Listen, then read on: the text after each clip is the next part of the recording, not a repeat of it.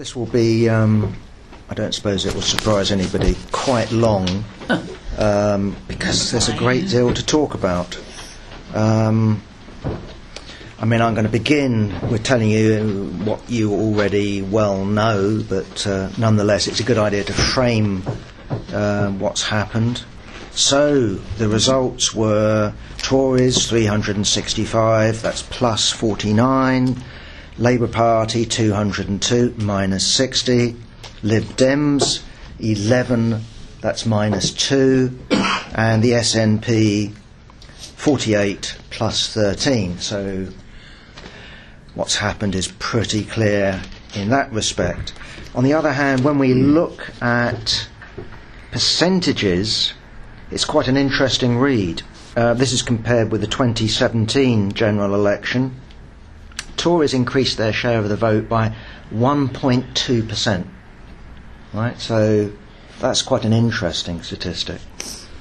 Uh, Labour Party minus minus 8 uh, percent, um, and according to what I've read, that's higher than uh, in 2010 and in 2015 as a percentage of the vote. So even though they've gone down uh, as a percentage of the vote, um, um, that is better um, than um, not last time, but the time before and the time before. Liberal Democrats up 2.4 uh, percent. So you can look if you wanted. I think it's a complete waste of time. I've seen um, graphs, you know, with Parliament. If this had been a PR um, election, this would be the result. Well, of course, it isn't a PR election. People didn't vote according to a PR system, so it's utterly irrelevant.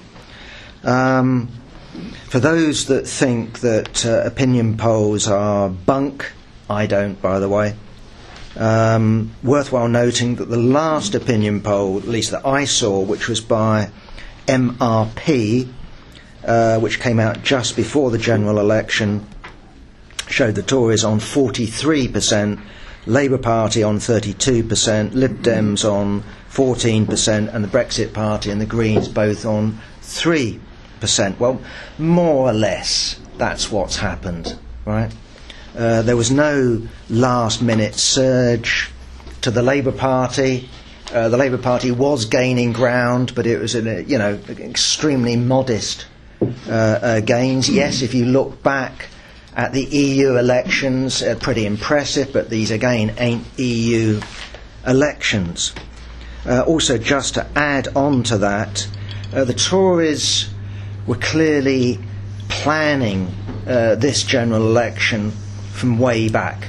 Um, in a certain sense, uh, if you look at the last general election, uh, this is the general election um, that they would have fought uh, if things had gone to plan.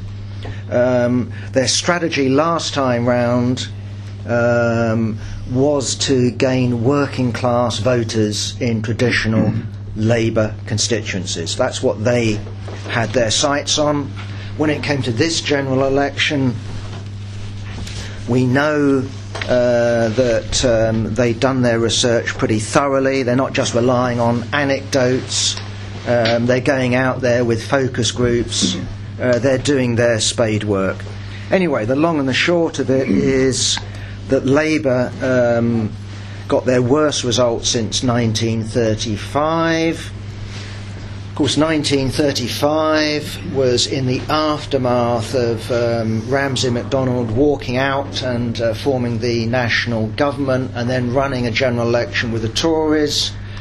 Um, I think Labour could have actually improved. Uh, I think in the 35 election, it actually improved its actual number of voters compared with uh, 29. But given all the other parties were against it, so you had National Labour, you had the Liberal Party, you had the Tory Party against it, given the laws of first past the post, uh, the number of uh, Labour MPs was dramatically reduced. Of course, how many years later? Ten years later, 1945, uh, Clement Attlee won a landslide. I'm not saying that in ten years' time, by the way, Labour's just about to win a landslide. Okay, why uh, did um, the uh, 2017 election not go according to Tory plans? I think that's quite a question worthwhile asking because certainly I got the last general election hopelessly wrong. Um, uh, I thought the Labour Party would suffer a defeat of the sort that we saw on Thursday. That was my uh, uh, view, and it remained my view actually, and you know, up to election day. Um, uh, and it's true that the Labour Party had uh, a last-minute surge, but why did things go wrong as far as Tory plans were concerned? Well, my guess is we don't know this scientifically.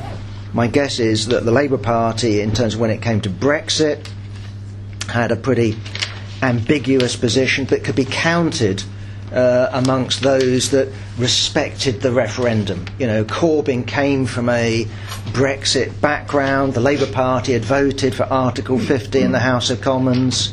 So if you were a fervent Brexiteer, you could still look at the Labour Party and say, well, this party will carry out my wishes. That, that's, that's what my guess uh, would be. Uh, we can also say uh, that Jeremy Corbyn was something uh, of an unknown quantity. I'm not going to exaggerate it, but there he was. He was a, a backbench uh, MP. He was known, I would guess, for his opposition to the Iraq uh, war. Um, he was being accused of uh, being pro IRA, pro Hamas, and all the rest of it, but that didn't seem to, particularly at least, hit home. But also, of course, in um, 2017, the wheels went off Theresa May's campaign. I think you'll all remember it was about pensioners, wasn't it? And uh, they had one policy and then they abandoned it. You know, as soon as she was questioned on the um, on, on the matter, and she was running on firm and stable leadership. Well, she showed neither, did she? She showed herself, what was the phrase that people came up with? Weak and wobbly. so if you're running on uh, being a firm, decisive leader and you abandon a policy as soon as you ask the first question on it, uh, it didn't bode well uh, for the future. But we know what happened. Instead of being thrown back, the Labour Party actually took a step forward, and it was Theresa May what lost uh, the election. It was Jeremy Corbyn. If we're using personalities, it was Jeremy Corbyn that won it. Well, what about this time? Well, according to the pollsters, and again, I'm not saying that's scientific in, in any exact sense, but this is what people are telling pollsters that Brexit, uh, in terms of uh, people who deserted the Labour Party, 21% of them put Brexit at the top of their list. So, Brexit for these people obviously is almost a religious uh, question. There's the Labour Party increasingly coming out uh, for a Remain position, coming out for a second referendum position, and there's the Labour Party in the House of Commons when the Tories put forward their uh, Brexit uh, bills, including. Uh, Boris Johnson's, it's the Labour Party that's voting it down. So if you're a fervent Brexiteer, it's not only the Lib Dems that are responsible for your frustration, uh, it's the Labour Party. And the Labour Party has got a lot more MPs uh, than the Lib Dems, so it's the Labour Party that's to blame for these three wasted years. And you, you can talk to people on the bus stop, in the pub, talk to relatives. It's time to get Brexit done. I mean, you must have heard that a hundred times, if you've not heard it, a thousand uh, uh, times. So, Labour Party was seen to uh, be a Remain party. It was also seen to be sabotaging uh, Brexit. We've then got higher on the list, actually, which is interesting. I wouldn't have thought it, but again, this is what pollsters are, are telling us. Uh, it's Corbyn himself uh, as a leader who's to blame. And certainly, talking to comrades who've gone out canvassing, uh, that seems to be a truth. You know, it's not just Brexit that's brought up on uh, the doorstep. It's Corbyn. What's wrong with Corbyn, you ask? He's a ditherer.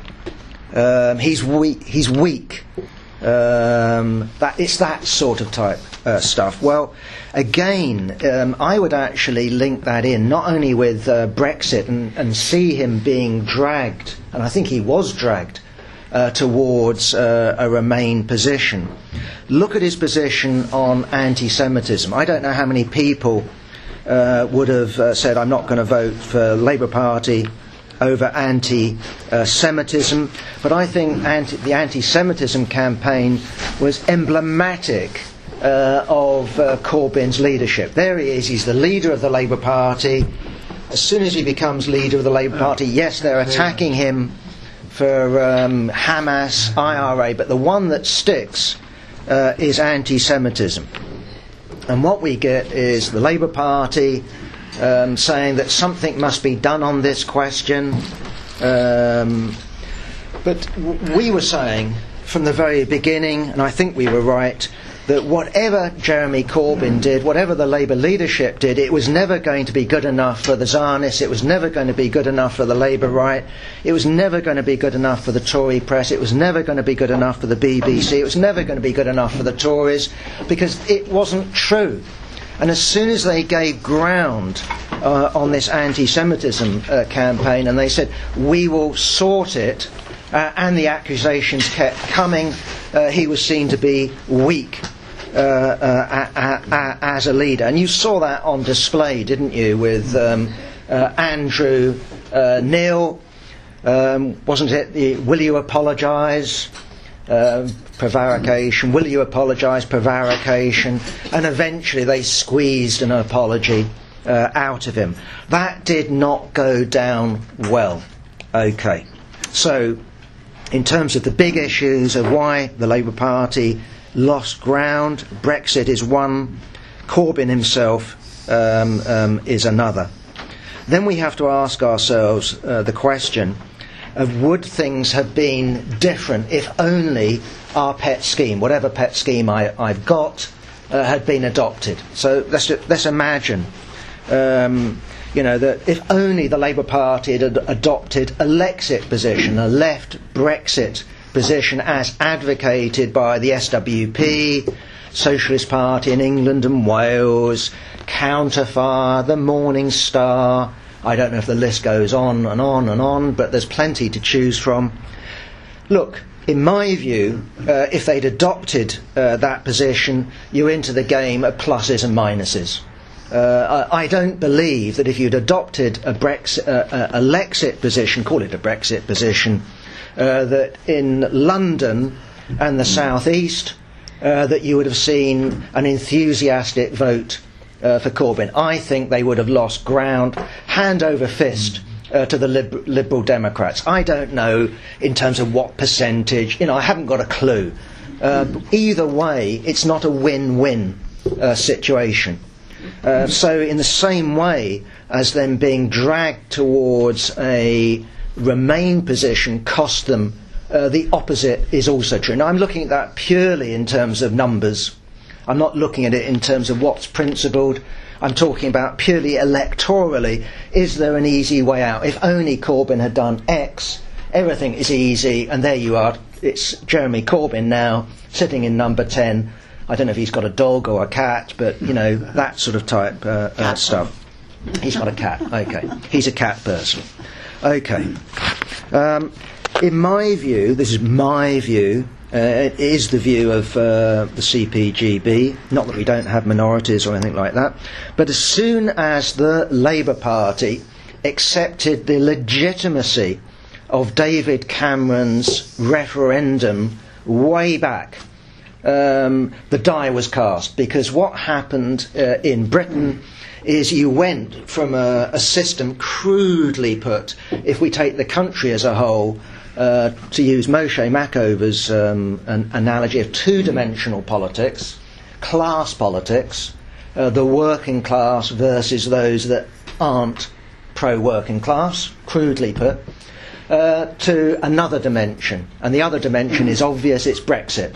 So as soon as you said that this referendum is legitimate, as soon as you then were persuaded to go into a general election and say you will accept the result of that uh, um, referendum, um, there you are. Your, your, your base is going to be split. and it's either split, well, it's, it's cru- cr- going very crudely, it's London versus the North. I mean, it, of course, it isn't as simple as that, but if you want to talk about gains and pluses, either you keep London and you lose the North, or you keep the North and you lose London. I mean, that's how I would view it. I know that's crude, uh, but I think there's a truth uh, there. The fact of the matter is, that the population has split down the middle and the working class has split down the middle um, on this question. And, and, it's viewed in almost a religious uh, uh, fashion. People believe in Brexit or they believe in Remain in a very fervent way. This isn't just some casual, um, um, you know, um,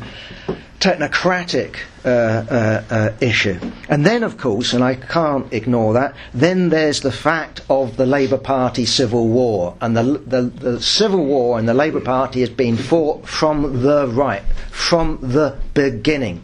So as soon as uh, Jeremy Corbyn looked like he was going to be elected, not even when he was elected, as soon as he looked like uh, he was going to be elected, the civil war started, the accusations uh, started.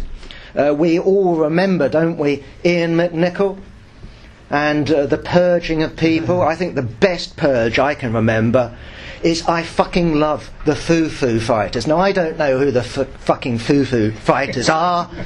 I think they're a North American rock group. That's my understanding. But I fucking love them. Right? I love them. I, no, excuse me. I fucking love them. Why am I saying the word fucking? Because in terms of Iain McNicol, if you use that word, uh, this was not only being rude, this was against Labour Party rules.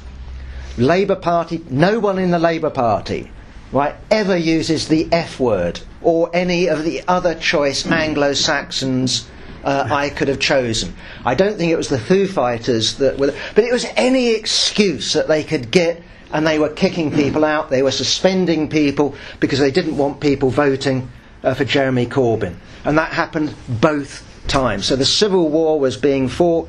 We all remember again the organised resignations uh, from the front bench in terms of the Labour Party. The votes of uh, uh, no confidence, wasn't there 72 of them? Um, you know, well, if you're an ordinary person sitting at home, is Jeremy Corbyn a good leader? when half your you know shadow cabinet resigns and then you have other resignations half your parliamentary labour party seems to be in revolt against you well you know uh, it's the right you also had the role of the Jewish labour movement remember that was formed specifically to combat the Corbyn leadership. It wasn't because there were so many Zionists hmm. uh, in the Labour Party. It's because an anti Zionist was coming to lead the Labour Party, and therefore they decided to relaunch uh, the Jewish labour movement in order to do what? Fight Corbyn. Uh, and we all heard them, um, you know, um, uh, issue declarations of not to vote for uh, anti-Semitic uh, candidates. And it's not only, of course, the right. It's not only the Parliamentary Labour Party. Apparently, uh, Corbyn set up this thing called Momentum. Remember his Praetorian Guard uh, that would strike terror into the right. Jon Lansman, the leader of Momentum, denounces Jackie Walker. Remember that? Uh, the vice chair of Momentum on the basis of anti Semitism and then goes on to vote for the adoption of the International Holocaust Remembrance Alliance definition, non definition of anti Semitism. We can go on and on and on. You know, Owen Jones, uh, the AWL, you know, uh, it's not only the right, in other words, but the left itself. People have reportedly uh, pro uh, Corbyn were saying that there's an anti Semitism problem in the Labour Party that isn't being properly dealt with. So, who becomes the victims? um, of this. I won't give you the long list, but to me it's just absurd, isn't it? Mark Wadsworth heckles someone. right? That is anti. Of course, he's not done for anti Semitism. Jackie Walker, you know, is at a training session listening to various proposals. I don't know a definition of anti Semitism that I've heard that I can work with. That becomes anti Semitism, right? She's not kicked out at the end of the day for anti Semitism, but for bringing the party into disrepute. One can carry on. Uh, there's no need. Of course, there are some anti Semites in the Labour Party. Of course, there are. But percentage wise, I would guess far less uh, than the Liberal Democrats. Far, far less. Uh, than uh, um, uh, the Tory party. But what I would say myself, I don't go with the slogan myself zero tolerance. Uh, I, I think that's a ridiculous thing. You know, we're living in a bourgeois society, we're living in a culture that not that many years ago, if we go back to the 60s, I don't know about other comrades, maybe to the 70s, but certainly before that, the British ruling class was anti Semitic. Large swathes of the working class would have been anti Semitic. Large swathes of the middle class would be anti Semitic. You know, in the 1930s, if you were Jewish, try joining your local golf club and see what would happen. Now, I'm being serious, that you'd been barred, right? So, this is the society that we're living in. No, in my view, the question would be that if someone's got anti Semitic views, education. In the same way, if someone's got national chauvinist views. I mean, what do you do if someone's got a national chauvinist position, like most of the Labour Party? Do you kick them out? No, it's education, education, education, to quote someone or other. Okay. So, um, no fight back um, by Corbyn, no fight back uh, um, by the leadership uh, of the Labour Party. Indeed, what we get from John McDonnell is accommodation uh, to this anti Semitism uh, campaign. Not just apologising, but saying there's a problem, and those who say there isn't a problem become the problem. So if you say that it isn't a problem in the Labour Party, that becomes a problem in and of itself. You know, there's no way uh, you can survive sort of those conditions. So I think it's a, a, a stick uh, that they created themselves or allowed uh, to develop, uh, and uh, yeah, they beat themselves over their own back. Okay, Brexit, I think, has become a substitute for class politics. Now, I know all politics are class politics in a way, but precisely because all classes were split on Brexit, the question is who is providing the leadership uh, on this question? And I would say mm. it's bourgeois politicians.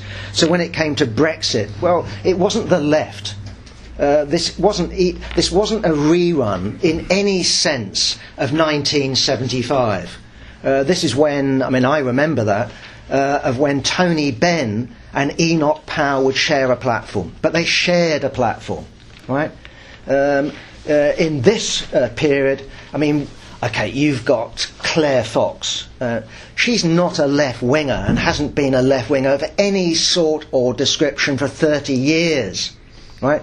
It, th- this campaign has been dominated by Nigel Farage, the far right, Boris Johnson, Michael Gove, and you can list off, uh, you know, the ERG, Rees-Mogg, and all the rest of it. The left played no significant role whatsoever. If anything, they were just spear carriers um, uh, on the question. And I would say the same applies to Remain uh, that if we look at the big people's vote demonstration, it's the Lib Dems that dominate it. The Labour right provides some sort of uh, sprinkling. Uh, the left is irrelevant uh, uh, to that campaign. So these are both bourgeois led campaigns. SWP told us back in 2016 that it was voting leave. Why? Seriously, they told us, and I think they're absolutely serious. They told us that if uh, uh, uh, the vote was leave, this would get rid of David Cameron. Uh, we said, well, yeah, you, you, get rid of David Cameron. We don't think he'll last 15 seconds. Uh, but then you'll get, and this is actually what we wrote, uh, you will get either Michael Gove, Theresa May, or Boris Johnson. Well, we've had two of them already. I mean, and so what? You know, is British politics gone to the left? Is anyone going to tell me that Boris Johnson's Tory cabinet is further to the left than David Cameron's? Well, clearly not. This must be the most right wing Tory cabinet since when? 50 years, 60 years, 70 years? I don't know. Uh, but for a damn long time. So far from shifting politics to the left, uh, going along with this referendum and taking the particular side, I'm not blaming the SWP. Their vote is as, rele- is, as, as, is as irrelevant as ours in truth, you know. Um, but nonetheless, politically, they tie themselves uh, to that particular uh, wagon. Okay, just moving on. A quick comment on um, it's time to, for real change. In my view, this was a classic example of the narrowest uh, economism. It's true uh, that you had the abolition of the House of Lords, but it was going to be uh, replaced by a Senate. Well, why the hell do you want a Senate? Apparently, this has been made up of the nations and regions of Britain. Why does anybody on the left want a second chamber? I mean, I, I think this is really dumb. We know the role of second chambers under bourgeois constitutionalism. They are there to supposedly um, check and advise. The reality is to block. They're there to block radical measures. That's why they exist. The so called superior house, the higher uh, um, chamber of parliament, is actually the most right wing. Um, that's its role. Uh, why on earth anyone on the left would want such a, uh, an abomination, uh, I don't know. But the rest of uh, its time for real change, um, some of it uh, was welcome, some of it was radical, certainly compared with uh, the previous manifesto, which did, yes, represent a break from neoliberalism. I like the free broadband, yeah, yeah, yeah. Okay. But this was entirely within the sphere of capitalism. Right? This wasn't 1945 even, and Attlee saying that these nationalisations, these changes will herald a shift uh, to socialism. And it's not about how many times the word socialism is mentioned, it's how it's sold. Um, in 1945, the Labour Party could still put itself over as a reformist party. We actually want to get rid of capitalism. That was the claim, right? Slowly, slowly, slowly, but that was the perspective. With Jeremy Corbyn, does anyone remember? I think he was interviewed, was it by Andrew Marr or someone like that? Or maybe it was John McDonnell, I can't remember. John McDonnell's, remember, Who's Who uh, entry goes something like, um, I, I, you know, what's your favourite hobby? I'm just making this up now. Um, I, my favourite hobby is fermenting. As I'm dyslexic, I, I'm, I have to be told these things. Fermenting is spelt two different ways. There's fermenting revolution, and then there's fermenting the stuff that I like to drink downstairs after uh, London Communist Forums, right?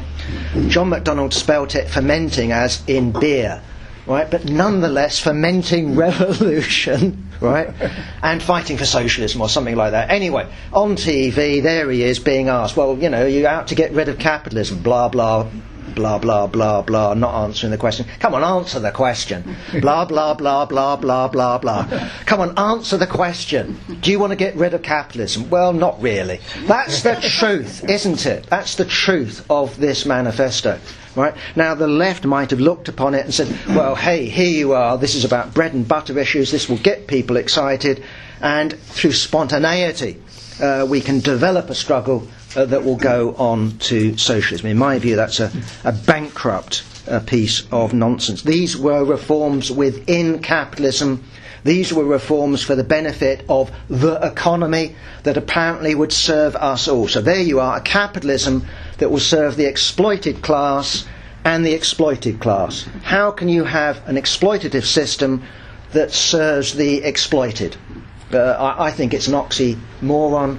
Uh, I think this is um, hot snow. Uh, I, I don't see how you can honestly put it forward. Anyway, moving on. We'll come back to the Labour Party in a minute. I just want to look at those that have enjoyed the tender embrace of the Tory party and what happened to them in this election campaign. The Lib Dems. I have to say that I'm surprised. I'm still surprised. I don't think it's because people have got long memories. Uh, I don't think that this is because of um, their betrayal on student tuition fees and all the rest of it. Um, but uh, the fact of the matter is, whatever the reason, uh, Jo Swinson's strategy of um, saying we are the purest of pure uh, Remain parties, we will cancel Article 50 if we're elected as a majority. Um, we won't even bother with a second referendum, even though we've been out on the people's uh, vote marches. That seemingly didn't come over well. But also, then you have to say that faced with the Labour Party, which had become second referendum, which had become a Remain party that had become less ambiguous on the question, when you're faced with the Lib Dems, who are a small party mm. in a first past the post system, it's quite obvious that the Lib Dems bled uh, voters to the Labour Party. That's what's happened. And so Jo Swinson, as we well know, um, is no longer leader of the Liberal Party, Liberal Democrats, and they lost two seats. What about the other party that enjoyed the embrace of the Tory party, the DUP? Down two seats. Well, anyone who's been, um, you know, not in coalition, but in a was it supply and whatever it's called, uh, an arrangement. Confidence. What? Confidence. confidence and supply. Thank you very much. Uh, agreement with the Tory party, and then they've seen, right, in terms of being a Northern Irish party, seen this uh, customs barrier drawn down the middle of the Irish Sea. I mean, they deserved to lose seats. They lost seats. They lost seats to the SDLP. The SDLP is back in Parliament for the first time. Uh, with two seats. Sinn Féin's vote went down marginally, but again, that could be because of deals that they struck uh, with the SDLP. It's the first time they've been doing uh, deals. I don't know. Someone who knows more about uh, uh, politics in Ireland will be writing for this week's paper, so we have to see.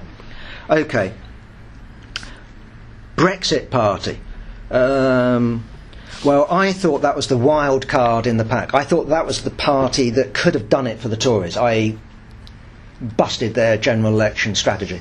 Uh, because, um, yes, the Remain camp uh, was clearly split uh, between the Labour Party and the Lib Dems, but so was uh, the Leave camp. And we only need to look back uh, at the EU elections. The Tory party was humiliated.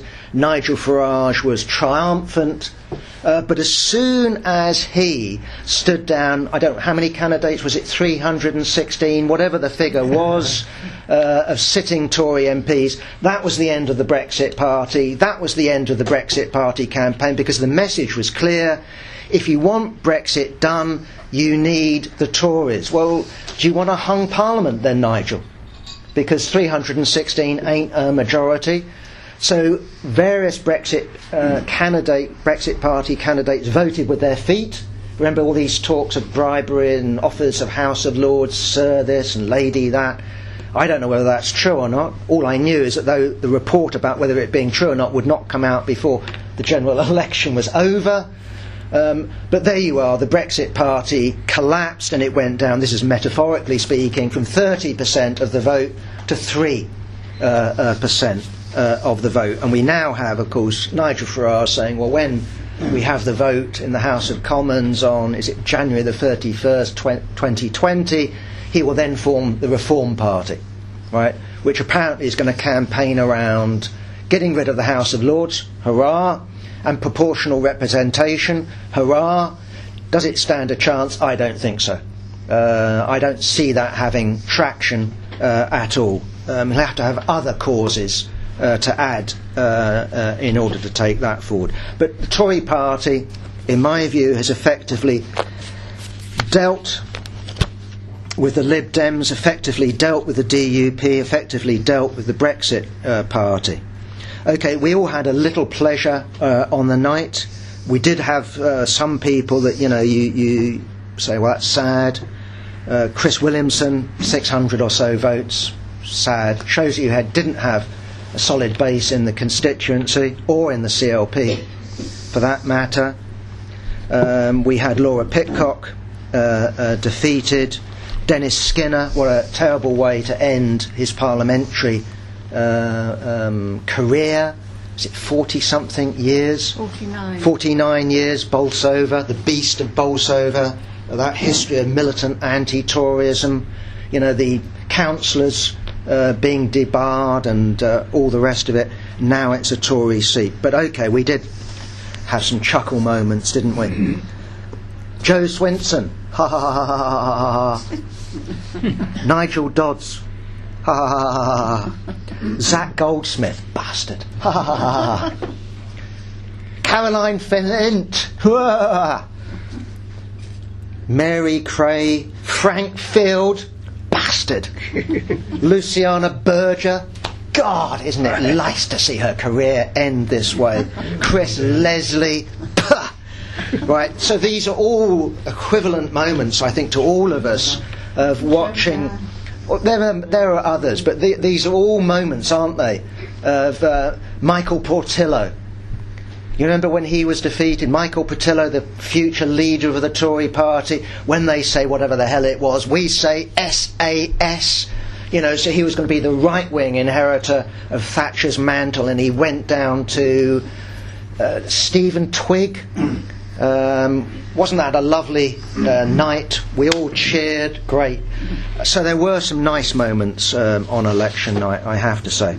Okay, let's just look to the future. What will happen with the Tory government? Well, with an 80 majority and a purged Tory party, and candidates pledged uh, to carry out his bidding when it comes uh, to the Brexit deal. Um, this actually allows him wriggle. And if you read, I'm not saying that this is what's going to happen, but if you read uh, the Financial Times and read their um, uh, commentators, they are hoping for a Brino. Uh, that under Boris Johnson you will not get a hard Brexit, uh, you'll get a Brexit in name only. Now, I, I personally suspect that that's more in hope uh, than expectation, but he is in that position. And certainly, what the FT writers, and I don't know whether Boris Johnson will listen to them, what he's saying is now tone down the Brexit question. You've won uh, over the Labour Party, you've seen off the Liberal Democrats, you've finished uh, the Brexit Party. Now make Brexit purely a technical question that civil servants can deal with. We have our occasional votes in the House of Commons, that leave it to the grey men and women. Uh, you know, from Whitehall and Brussels to negotiate the details. Don't start talking about betrayal. Um, tone the whole thing down. Um, maybe. What I would say, um, at least the way it looks to me, uh, is whatever happens with Europe, um, is that Britain will maintain and do its best to strengthen its alliance with US imperialism. And I think the calculation has to be now that Donald Trump has a good chance of a second term. And I think that's how Tory, uh, the Tory government, Boris Johnson and his advisers, will be thinking. Now, on one level, you would say uh, and that's what our correspondent in the Weekly Worker says. Uh, that actually now it's the Democrats in the United States that are the party of war. It's the Republicans, bizarrely, that not the party of peace, but are the party of um, isolationism. Uh, of withdrawalism. Um, Nevertheless, anyone who looks at uh, Donald Trump and says this man is clearly um, on a peace course that he couldn't attack North Korea, he couldn't attack China, he couldn't attack Russia, he couldn't intervene in Ukraine, he couldn't decide to bomb the shit uh, out of Iran, I think is talking nonsense. And the point would be if he decides to do that, he wants international allies in such a mission. Not that it matters militarily, but it would matter diplomatically. Boris Johnson will be stuck there just like Tony Blair was stuck there with Bush. I'm convinced of that. Also, what I'm convinced of is attacks on the working class. It's true, in the run up uh, to the general election, suddenly we saw magic money trees growing all over the place and promises about NHS, teachers, uh, the police force. Suddenly there was money, money, money to spend. Apparently now there's money to spend on the north.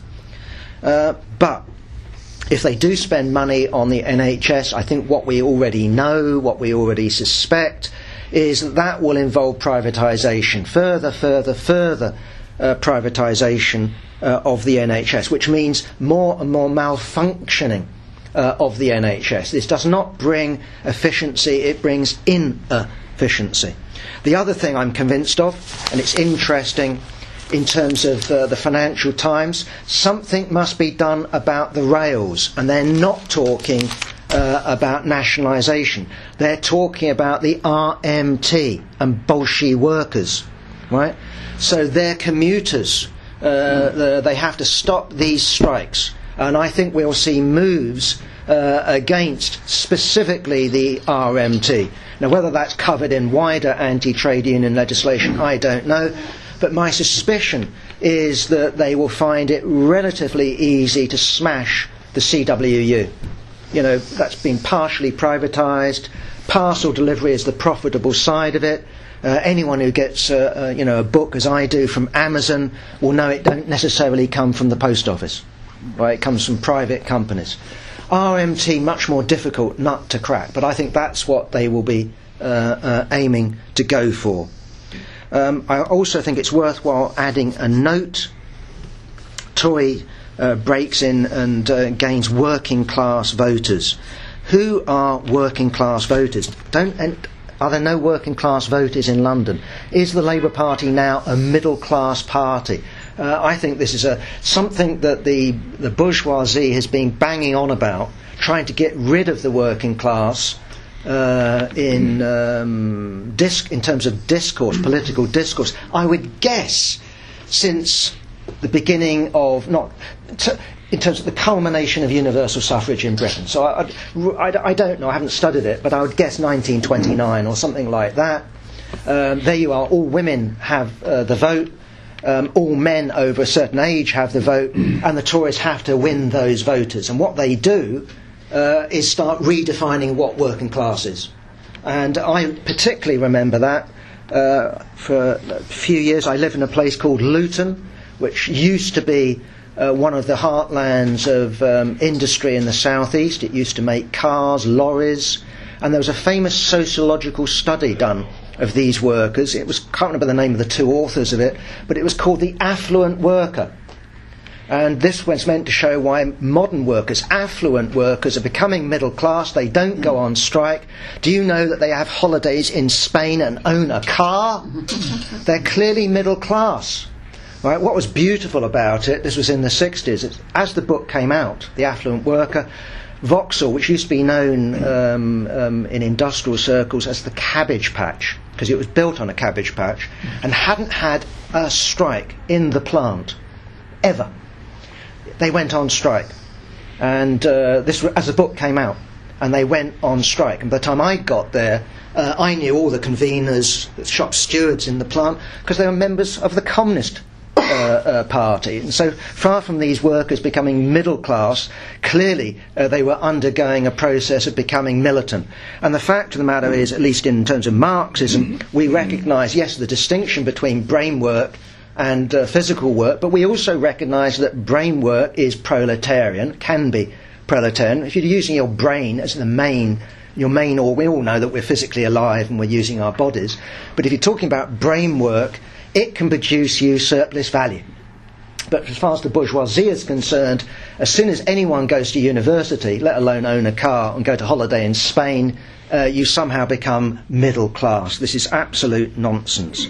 So, in my view, uh, this stuff about Tory uh, successes in working class areas is much exaggerated. I already said that in terms of the growth of the Tory vote, was it 1.2%? So it's the, it's the decline of the Labour uh, uh, vote that uh, is particularly important. Anyway, I would also say that um, the North is changing. And um, the fact of the matter is, what, is what, what we've seen is deindustrialisation, particularly affecting the Midlands and the North. And what this has led to is a recomposition of the working class and uh, the big concentrations of workers is gone. The biggest concentration now, I'd guess, would be local government work. The next one, I'm just guessing, would be something like call centres. And then one goes down into the gig economy, people working in taxis, working in small little places, and all the rest of it. Not the same experience as if you're working in a mine or a steel plant or a car plant, right? uh, in terms of developing of class consciousness. So the working class in the north is changing itself, and we shouldn't view it as some sort of, you know, the red wall, uh, you know, as some sort of um, conscious working class because the political education hasn't been done. People forget. New generations come along. People's new experience gives them a new way of looking at things. So Brexit and the position they're in becomes the, the reason why they're in there. So it's Brexit is to explain deindustrialisation. Nothing to do with the Tory turn to neoliberalism. Uh, nothing to do with capitalism's abandonment of uh, the social democratic settlement.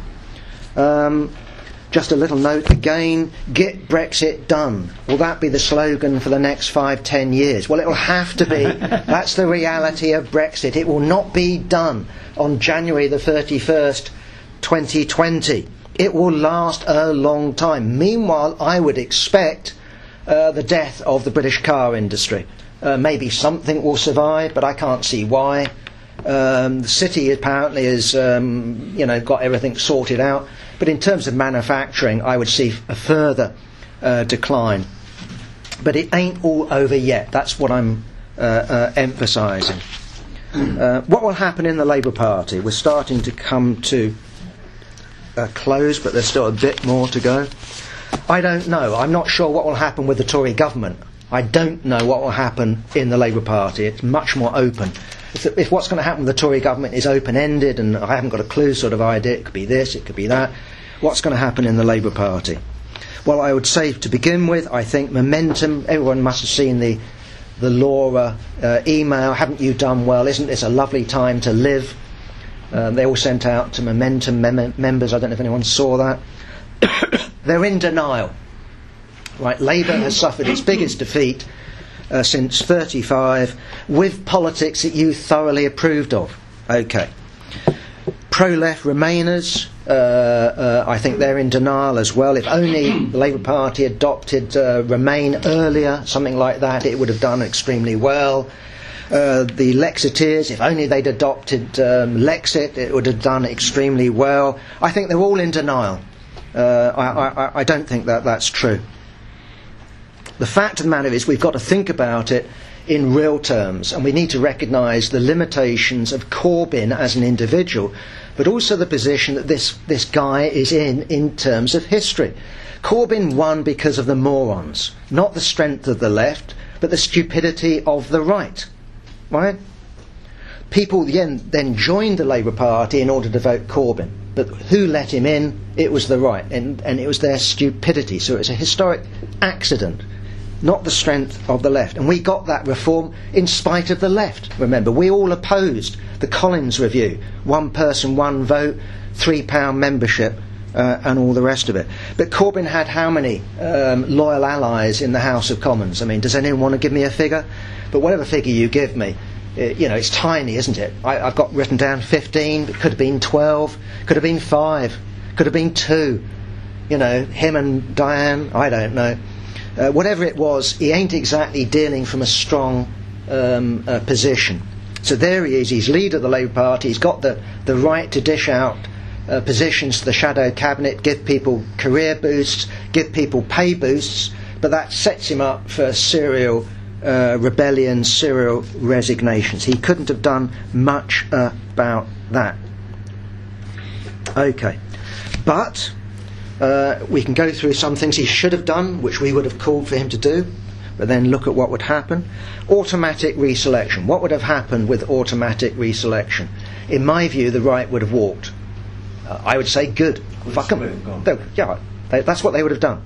So if, say, a year before the general election, uh, we'd uh, managed, because in the constituencies the left has flooded in, we'd managed to deselect 100, 150 and going on right wingers. They ain't just going to sit there and let it happen. They would have split. And they would have formed a separate party with the backing of the Guardian, whatever. There's a cost, that's all I'm trying to say. Uh, that should have happened, uh, but the reason why the um, conference took the decision it did is because of Corbyn and Unite not wanting the right to split away. They've just seen, um, what do they call themselves, Change UK and all that load of shits. Uh, they didn't want anything bigger. Uh, every time the right rebelled, purge them. Do what Boris Johnson did. When his left wing rebelled, he said, Right, I'm withdrawing the whip uh, from you. Okay, Corbyn could have done that. Withdraw the whip from these people. The 72, you, plenty of opportunities. Purge the bastards. Purge them ruthlessly. Okay, then what happens? Uh, they split. Right, they form a block. They stand against you with the backing of the bourgeois establishment. Maybe they join the Tories or the left wing Tories in a national government, say. Anti Semitism, fight back. That's what we say. What would have happened? Right? You fight back. My God, the right would be up in arms. They were up in arms. but super up in arms, right? Uh, uh, uh, in terms of the outrage, uh, you would have seen more sections of the left even collapsing. We saw John, Mc, John McDonnell, we saw Jon Lansman. What about the soft left that actually joined the Labour Party? How firm would they be um, over that question? Either way, yes, that should have happened. But what you're doing in every occasion is you're risking the right splitting away. And then we come to the real Achilles heel because for the Labour left, everything is about winning the next Labour government. Any Labour government is better than a Tory government. I disagree. I lived through Ted Heath's government of the early 70s. It wasn't quite heaven, but my God, it was fun. Right? Two miners' strikes. Right? Two miners' strikes. One which closed down Saltley Gates. Right? With unofficial uh, uh, organisation from below. Uh, with the Birmingham engineering workers coming out on strike and walking down that hill, and the police, what was he, police constable of whatever the hell it happens to be, ringing up Reggie Maudling, the Home Secretary. Prime Minister, I can't hold the gates. This is a power station. I cannot hold it. Right? The miners had won. Right? 1974. Ted Heath says, Who rules the country? Is it the trade unions or is it the government? What happened? Well, it wasn't the trade unions ruled the country, but the government stopped ruling because it was defeated in a general election. How many days a week did we work? Was it a three day week?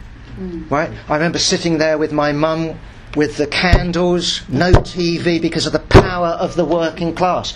I remember the Pentonville Five, five dockers deliberately getting themselves uh, arrested it was come and get us then. We're breaking the law. Fuck you. Arrest us. They arrested them. They took them down the road into Pentonville prison. You could go round to factory after factory saying we're all coming out and people came out in solidarity with the Pentonville Five. They shut down Fleet Street. right? The TUC threatened unless those five dockers were released, we're having a protest one day general strike. This is when the SWP, in the form of the IS, was saying we don't support a general strike because a general strike, by the way, is insurrectionary. So they were actually arguing against a general strike uh, when the Pentonville Five were arrested. Either way, it was fun. The working class was strong. Then we get a Labour government of Harold Wilson, and he incorporates the trade union bureaucracy. They kill off the shop stewards movement. Uh, conveners become officials. We have the check-off uh, uh, system, automatic deduction of union fees, contact between shop stewards and the rank and file is weakened, membership of uh, trade unions goes up to 12 million, but the militancy is killed off. And we have, as Stan will know, employment tribunals. Instead of coming out on strike as soon as your comrade is sacked, which used to be the situation, you now have this month after month after month of going through court proceedings, and people say at the end of it, Stan who? Never heard of that guy because it's so long ago. They might bung you a few thousand quid, but it's killed off militancy. And it's trade union officials that are dealing with it, it's lawyers that are dealing with it. So, no, I don't think that any Labour government is better than any Tory government. The usual situation is Labour governments stab the working class in the back. And as a result of that, workers don't come out and vote for that government next time round, and you get a right wing government. That's usually the pattern. Mm. So it's everything for a Labour government. That's why they gave way on anti Semitism. That's why they placated the right over the um, uh, Remain uh, position. That's why you had this broad shadow cabinet and all the rest of it. That's why they didn't touch the Constitution. That's why Corbyn gave way on Trident, gave way on NATO, gave way on 2% defence spending. It's to placate the right because the left was committed to the next Labour government and therefore paralysis uh, follows. So with Corbyn, that no, no night of the long knives, um, no purging uh, of the right, instead bending over backwards to concede uh, to the right. It was never going to be good enough. One more observation. uh, the Labour left and uh, much of the non Labour left is brought into this uh, politics as an exchange, politics as a transaction version of politics. Uh, that if you vote for us, we'll give you free broadband. If you vote for us, we'll give you NHS spending. Right? We'll give you good times. If you vote for us, uh, we'll make life lovely uh, for you. it's nonsense. Right? What would have happened if Corbyn, bizarrely, right? I don't, you know, this circumstance, that circumstance, Brexit Party had stood, the vote had done like that, and Labour Party had emerged with a majority in the House of Commons, and bizarrely, they'd uh, elect, uh, elected um, Corbyn as their uh, leader to be Prime Minister, as opposed to the Queen choosing someone else. Well, we know Mike Pompeo would have done pushback. Uh, MI5 would have mobilised, MI6 would have mobilised, the state would have mobilised, the bureaucracy would have mobilised, the Queen would have been furious. She would not be a happy bunny right? The establishment would have gone all out. There would have been a run on the pound. There would have been a flight of capital. There wouldn't be any investment. What happens to your tax take? Does anyone think that with no money you can then spend it on the NHS? The idea that it's all lovely and roses, uh, this is not true.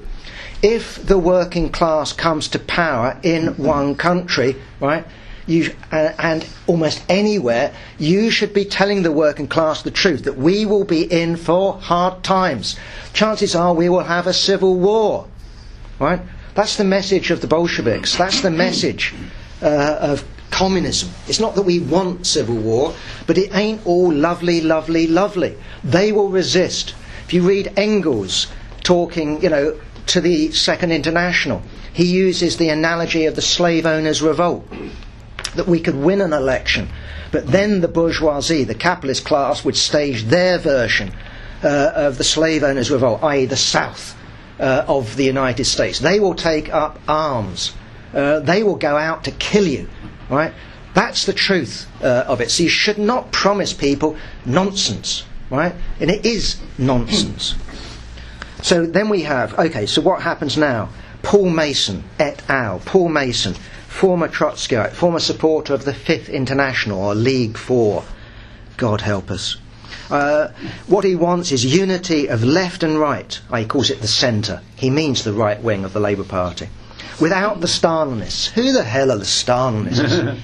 well, other than Andrew Murray and bloody Seamus Milne, who the hell are we talking about? I mean, seriously. No, I mean, my view, what we've got with um, poor old Paul Mason is someone rapidly evolving towards the Tory party. Uh, I think he'll end up, you know, in a few years' time like John Mann. Um, well, that's where he's going. I mean, he's going at such a bloody rate. Uh, he, you know, last time I heard him, he was advocating higher defence spending. Higher. Keep Trident. Go for nuclear.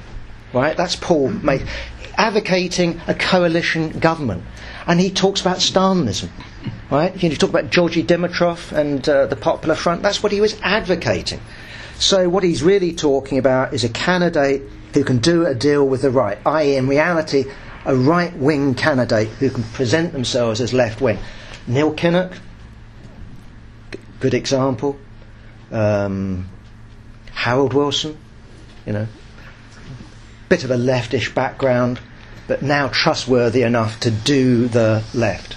Okay, that's what Paul Mason is advocating. That's what all those are advocating if they're advocating keeping the existing Labour Party together, compromising with the right in order to win the next general election.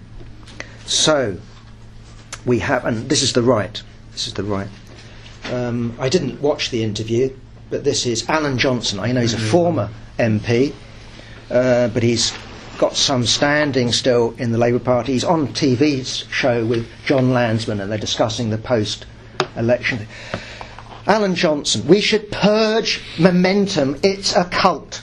There's Jon Lansman sitting next to him. Right? That is the intention of the right. So the left is going along saying, oh, please be in unity with us. Here they are armed with clubs and sabres in order to bash you over the head, stab you in the back, and all the rest of it, and we are talking peace. Right? They are talking Financial Times editorial, extended editorial. What should happen now? Boris Johnson uh, should do this. Labour Party. Right? Here we go. Forging a modern social democratic party will mean breaking the Marxist grip on Labour. Well, there's a few Marxists around this uh, uh, table, but grip on Labour? What, what's it mean? I mean, it doesn't mean you or me. It means the Labour left. That's what Alan Johnson uh, means. He means purging the Labour left in a way that we've never, ever, ever seen before. Not in the way that the Communist Party was purged in the 1920s, not the way uh, that Militant was purged uh, uh, under Kinnock, not the way that Iain McNicol purged people uh, in the early Corbyn years. We must be talking about a purge that would add up to hundreds of thousands of members. That's what the Labour right will be intending, right? And uh, I, I can't see, I, I, can see other ways of them going about it, uh, but if you want to get rid of the left, you've got to get rid of the left, and that means purging uh, the left. I don't know how uh, they're going to do it. There's a number of different schemes. One of them uh, um, is to recruit, clearly not enough, 100,000 moderates. This is, um, what's her name? Um, uh, Jess Phillips, along with Alistair Darling, ex Labour member, clearly someone who's interested in getting rid of the Corbynites. But the right will be planning, the right will be mobilising uh, as we speak in order to purge the left, in order to break uh, the left. Um, and that they can do that actually with a leadership that's been elected by the left. That's my uh, argument, right? so let's go down some, some of the um, potential candidates. I'm sure there'll be more. Uh, I'm sure that some of these will drop out. Keir Starmer, clearly the choice of the Parliamentary Labour Party, given the present balance. He's in the shadow cabinet. What a role he's played from our point of view. But he's someone that we can rely on. Okay. But will the membership elect him? Not likely under present circumstances. So that doesn't work out. Emily Thornberry. Well, yeah. Um, Labour Friends of Israel, can talk a bit of anti fascism. There she was, loyal to Jeremy Corbyn, but not an anti Semite. Oh no, she, was, she would have been there fighting Mosley. I'm sure she would have been. Um, Laura Pidcock, well, she can't stand, she's not a MP anymore.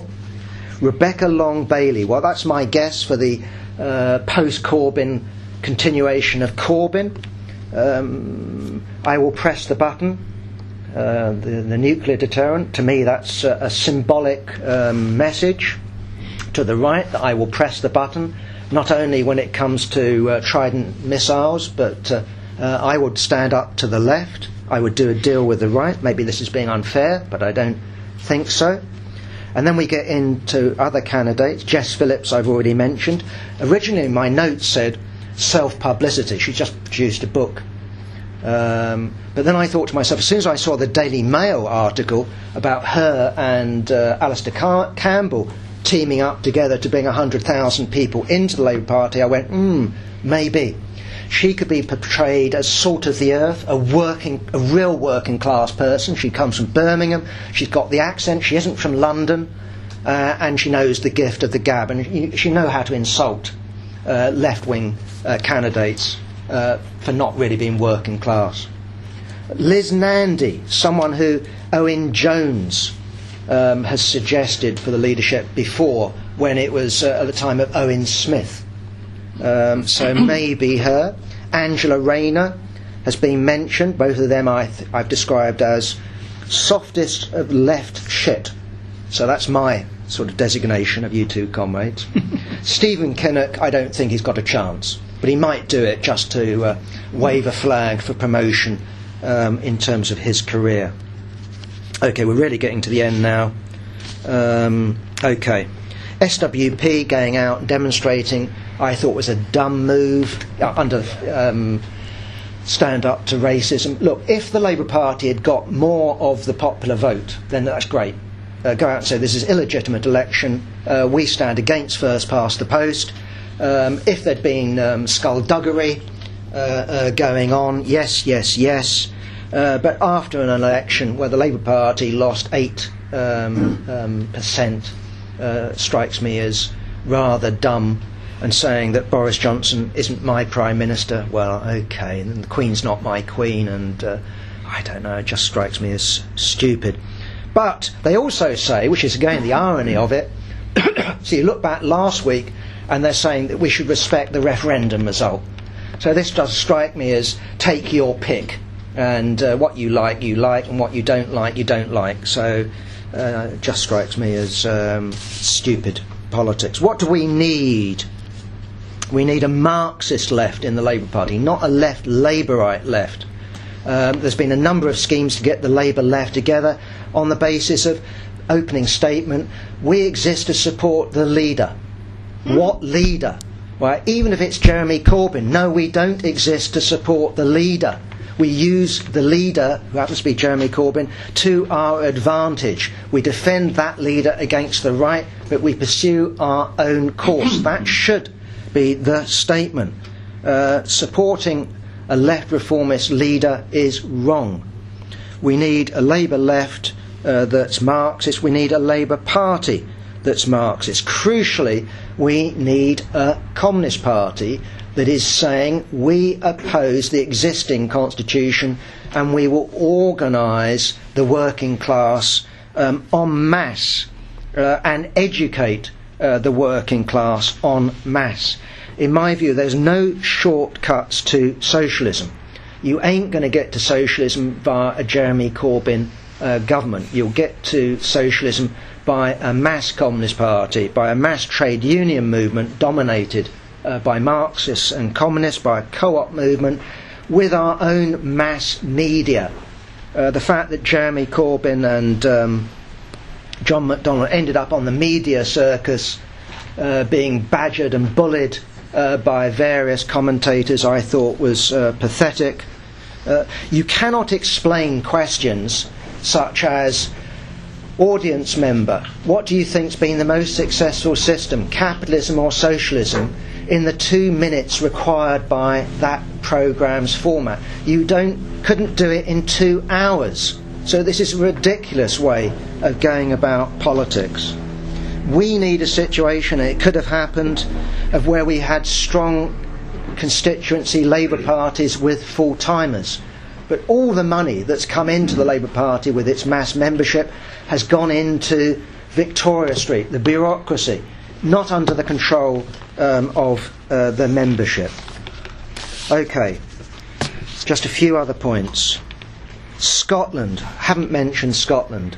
Obviously, big move forward for the SNP, big headache uh, for Boris Johnson, big constitutional crisis, no doubt uh, about it. Do we welcome that? No. Uh, our position should be self determination for Scotland. That should be fought for in England and Wales. In Scotland, the principal position is unity, right? Unity with workers in England and Wales against uh, the Tory uh, uh government. Um, so, will the SNP go for a referendum? Quite possible, because Boris Johnson put two fingers up to them. You might have increased the number of MPs uh, that you've got. I will send the letter back asking for a referendum um, to send. Uh, utter uh contempt. Uh, will uh, the SNP government go for its own actual referendum and a UDI? Quite conceivable. But then looking at Catalonia, you have to be prepared for prison. Will Nicola Sturgeon prepare, be prepared to go to prison? I don't know, but why not? If you're a serious politician, that's something you should be prepared uh, to do. In such a referendum, would it be 45% of the electorate voting for independence? No, you'd expect 95% of it because it would be organised by the SNP. It would be people who want independence who would participate in it. And a lot of people would participate in it, participate in it on the independent side to fuck over Boris Johnson. I mean, that, that's, that's how I would uh, view it. So Scotland is clearly a headache for the government, but it's clearly something that the Labour movement has lost big time. Northern Ireland, Sinn Féin lost a little, but clearly the ground is there to go for a unification referendum in Ireland, so the constitutional question isn't over. Is the crisis in the Tory party over? Um, I think so. I think those that thought the referendum would split the Tory party irrevocably, uh, no, uh, it hasn't. The Tory party has got itself back together, it's reconfigured itself. Um, shares have gone up, the pound has gone up, People's Vote campaign is going to refocus, i.e., it's closing down. One would expect the other versions of it, Open Britain, another Europe is possible. Uh, that issue is dead, in my view. Um, it's been lost. You might get Brino, uh, but as a rallying call, uh, I don't see uh, the AWL's uh, Britain should rejoin the uh, EU as having something with any traction. It might be the principled position to be, it might be an opportunist position to be, but I don't see it as being the answer. Anyway, I'm not going to go on about anything else. I've gone on far long enough, and that's it. Okay, Comrades, the conventional wisdom for two minutes. And he would need at least 20 minutes to say why the conventional wisdom is wrong before he could actually oppose the person he's talking to. More recently, they haven't even had one at all. Um, Chomsky. Now, where's my next bit? Uh, looking at the results uh, in The Guardian under the colour coding sort of thing, it's remarkable. All those uh, rural areas, I wonder what they're going to do with subsidies and so on. I mean, I used to work for the Rural Payments Agency in Reading. Uh, presume they'll probably keep paying the uh, the money, but then they're, they're more interested in finance capital now. They're not particularly interested in farmers. Uh, and a lot of people are going to be very disappointed, I think. Uh, and Boris Johnson, of course, will probably want to get his water cannons back as well for the Extinction Rebellion. Um, for working class voters, looking at that as well, the big towns and cities where working class voters were still there, you still had Labour MPs with 20,000 odd majorities. You still had uh, massive votes for Labour in certain areas, including in the ones that went to the Conservatives. Um, I remember Ralph Miliband talking in uh, writing rather a long time ago now, but about this solid Labour vote, which seems to keep going election after election despite everything. However, uh, you see in France, for instance, where the uh, uh, the Social Democrat votes collapsed, uh, where Hollande said he wasn't going to be like Sarkozy, but he was, and then uh, got thrashed in the next election, and about a lot of the old industrial areas were voting for uh, Le Pen. Uh, and then, of course, you've got the triumph of what would have been the Labour right with Macron, uh, because everybody said, oh, we don't want Le Pen, we'll have Macron, and they don't want him either. Um, Jess Phillips, she said in the Observer, Guardian, I, I skimmed the Observer, there's so much crap in it, but uh, sorry, that was one of the reasons for coming here, of course. If you're, especially if you're in the Labour Party, there's going to be a lot of bollocks over the next few months, and so loading up with ammunition coming here is, isn't a bad idea. Uh, of course, it it doesn't happen very often. It'd be ages before the next meeting, and ages before the one after that. But still, um, but she said about how she talks in the vernacular, she listens to working class voters, and so on and so on and so on. And she said that's why the swing in my area to the Conservatives was so low. Well, if you look at the Birmingham results, hers was the second largest swing from Labour to Conservative. Uh, the largest swing went Conservative. But you had uh, people in that area, the, the swing was like 2.1%, uh, 3%, something like that. Hers was 6% odd, I think. The same sort of thing happened in Liverpool as well. Um, the, the swing in a lot of the sort of hard labour, as it were, areas was quite small.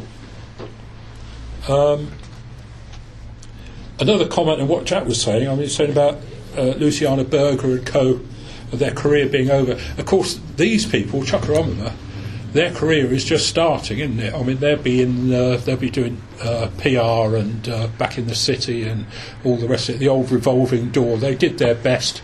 They went down fighting. Uh, like bit like Tony Blair, the multimillionaire now. I mean, they might might not reach those heights, but uh, that'll do. Yeah, thank you. Peter, followed by Pam. Well, just on that point, first of all, I mean, uh, Chuck Owen and all the rest of them, he, he was talking about their career in politics, obviously, Yeah, wasn't it? You know, so yes, yeah, that's a no doubt. Some of them will be able to make use of their their reputation, just um, just like Tony Blair did, of course, and earned himself a fortune from because of his uh, once he left uh, politics. But he talking about specifically about that aspect of their career. Um, just a couple of points in. Sorry, I've forgotten your name. Sorry. Turan. Pardon? Turan. Turan, yeah, yeah. yeah. Um, but when people talk about this being the worst election result for Labour, they're talking specifically about the seats won, aren't they? See, So, yes, I mean, in terms of percentage, you're right, it's not.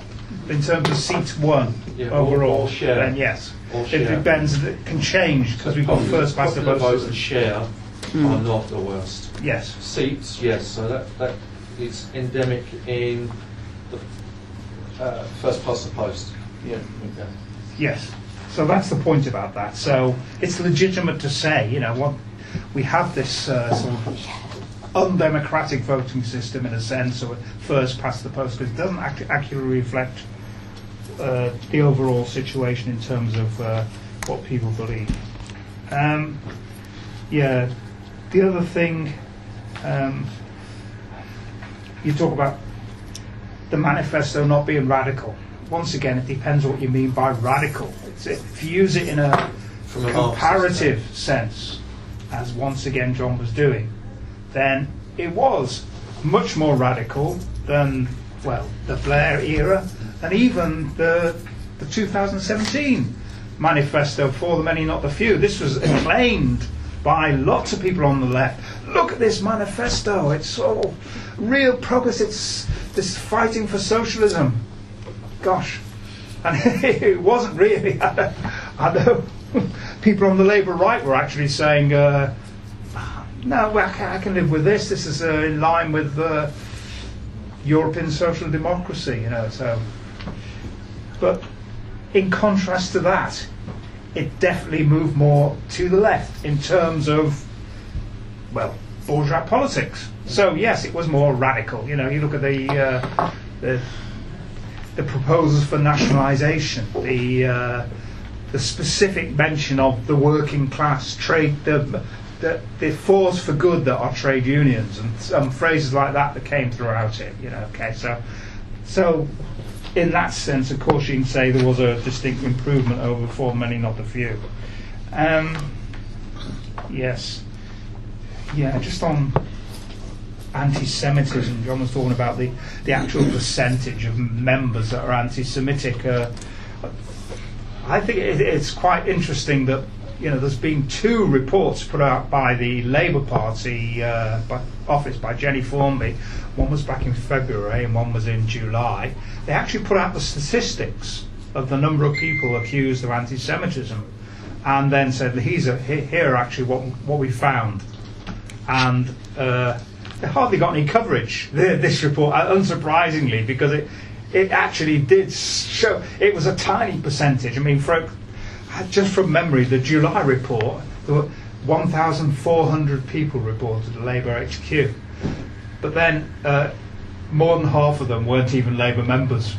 Which is really a very, very strange thing. It tells you a lot about people making the complaints, I think. And then uh, of the actual Labour members, almost half of them just had no case to answer whatsoever, no evidence of anti Semitism against them. Yet these people have been reported to HQ, and ab- about 130 people from memory were issued with a warning which just said, please be careful of the, you know, certain, using certain words and phrases because, you know, it can be misinterpreted. That, that kind of warning. and then it was actually. Uh, I think it was 13 people were found to be anti-Semitic. And these were, you know, they're not activists, are they? They're not pe- people that you see in CLP meetings. They're actually, uh, you know, just some weirdos amongst the the 200,000 new members who who flooded in. You know, it's just. So that's the real extent of uh, anti-Semitism, and I think you know the campaign. I think typical of the uh, of of the witch hunt was, uh, or the most significant in a way, was uh, targeting Chris Williamson. What did he say? All, all he did was make very, very mild Yeah. criticism of the leadership and the handling of the business. That's all. I think we've been too apologetic, you know, over this question.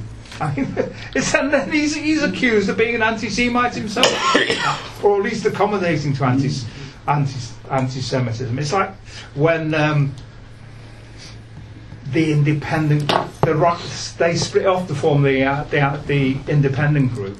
What did John McDonnell say then? He said, oh, his example of being in too apologetic. Uh, I'm very sorry uh, about that they're going. You know, we have to really have to do more to keep these people in.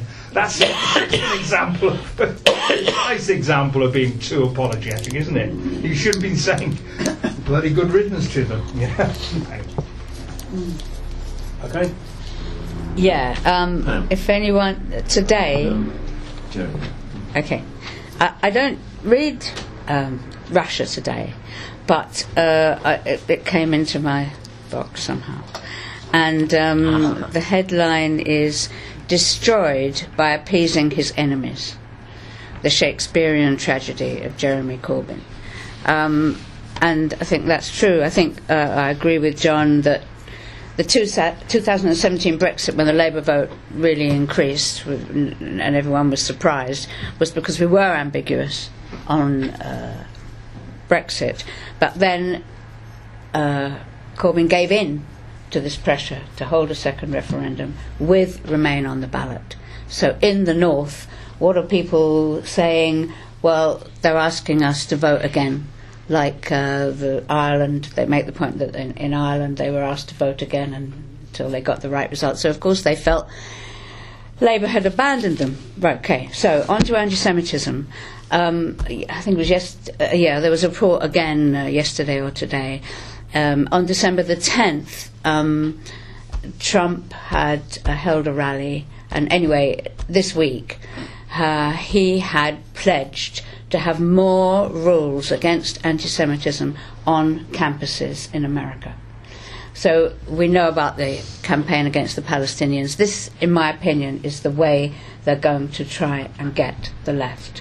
Um, and in other words, they're going to intensify this anti Semitism campaign. And people, you know, we have to read about it and, uh, and be prepared for it. And um, I, I think this, we have to be bold. These, as comrades are saying, apologetics and appeasement won't win us a socialist vote. Okay, Jerry, follow by Phil. Okay, uh, well, what, what was the difference between the, the 2017 uh, election result and the 2019? Uh, ba- basically, uh, in 2017, uh, it's, it's, it's just a, a year after the um, the referendum. In the in the referendum, the, the northern working class, the South Wales working class, voted uh, voted Brexit. Uh, and I think you have to say, quite frankly, that that, that, that was a right wing vote. They had moved to the right. They were blaming immigrants for their problems. They were convinced by Nigel Farage and, and uh, the, the rest of the propaganda. Uh, and and they, they, they swung right. Now, why then did uh, they swing back again in 2017 and some of them returned to Labour? Well, some of them returned to Labour because the, the, the Labour manifesto was seen as much more radical than, than Ed Miliband's uh, uh, manifesto. It was seen as a turn to the right. Jeremy Corbyn himself was far more militant. Uh, I don't know if you followed him in, in, uh, at the time, if you went to any of the rallies. He, he made great, inspiring speeches. Uh, he, he was able to, to, to, to, to rally the, the rally the masses. And also, the, the, there was that hope that he would fight uh, austerity uh, and the austerity that, that, that was cutting through in the local councils and everywhere else. He, he had given hope. But uh, two years later, uh, as people have, have, have pointed out, uh, he cuts uh, uh, utterly pusillanimous, uh, uninspiring character. He has spent the previous two years apologising for his uh, very existence, saying, "Oh, please, please forgive me, forgive me," and he's in, in apologising for the anti-Semitism, he's admitted that, that his enemies are right. He's given them the whole. He's given the given the, the ground of the, the whole the whole thing. Now, in in, in um, opinion polls that have come out, uh, why did the the the the, the switch? Why did they vote Tory? Forty-three percent give it give, as as Corbyn's leadership. 17% because of Brexit and 12% because of the of the economy. So so you, you, you, you, you have a situation that the working class has lost faith in its own leadership. In order to win back those vo- those voters in the, in the north of England and South Wales and, and places, uh, you had to uh, actually blame the capitalist system itself uh, and not other workers. As soon as you, you, you, you gave that that that view to the to the to the to the whole um, of your of your supporters, of the whole of the working class, that that that uh, the problem or was actually other workers, and and the the the, the 2017 conference was a disaster in, in, in, that sense. Corbyn acted at that conference very much like uh, Tony Blair acted. He used the trade union bureaucracy uh, to crush the, the, the, movement from his own supporters in the, in the constituency Labour parties on issue after issue. Uh, and therefore, you have to say that at this point, uh, Corbyn was seeing that he had more to fear from his own base of support than from the from the from the, the, the, the capitalist establishment itself. He was appeasing the capitalist establishment. He let uh, uh, Jackie Walker, the, Tony Green, Gold, uh, everybody that that uh, that that had. Being his, his strongest supporters, he allowed them to be, be, be expelled and victimised. Uh, and and he grovelled to, to, to his, his bitterest enemies, to, to, to, to Watson uh, and the rest of them, and he, he appeased them. Uh, the only uh, conclusion that, that you could draw from that was, was that, that uh, Corbyn was a man of straw. He was not going to lead anybody anywhere, uh, and of course, by the time he got elected, what then would happen, of course, if he did get elected by Flew, the whole of the capitalist establishment would come after him, and he'd come even worse. He would be, he would apologise for his very existence. So, you know, he in the whole period there was only two brief periods that he he he, he rallied at all. At that uh, 2017 wasn't it the, the, the, the 4th of September in EC where he did attempt to make some kind of an opposition to the IHRA, mm-hmm. uh, but, but he abandoned that.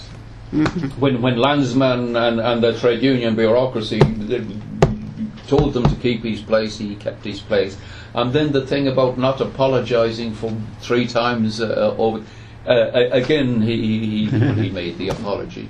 And, and therefore, he cut, in, in, in, those interviews and everything, he cut such a sorry uh, uh apologetic figure that, that, that everybody says this man is going to lead us nowhere. And, and now you have the situation, it is a right wing racist vote uh, in, in the north of England this, and, and in South Wales, where, where those, and, and you have to say, but it's not a, a right wing racist vote that's going to, to, to remain there forever because the working class has moved. You know, backward workers, they have moods. Had they been given a strong leadership, they could have swung the other way.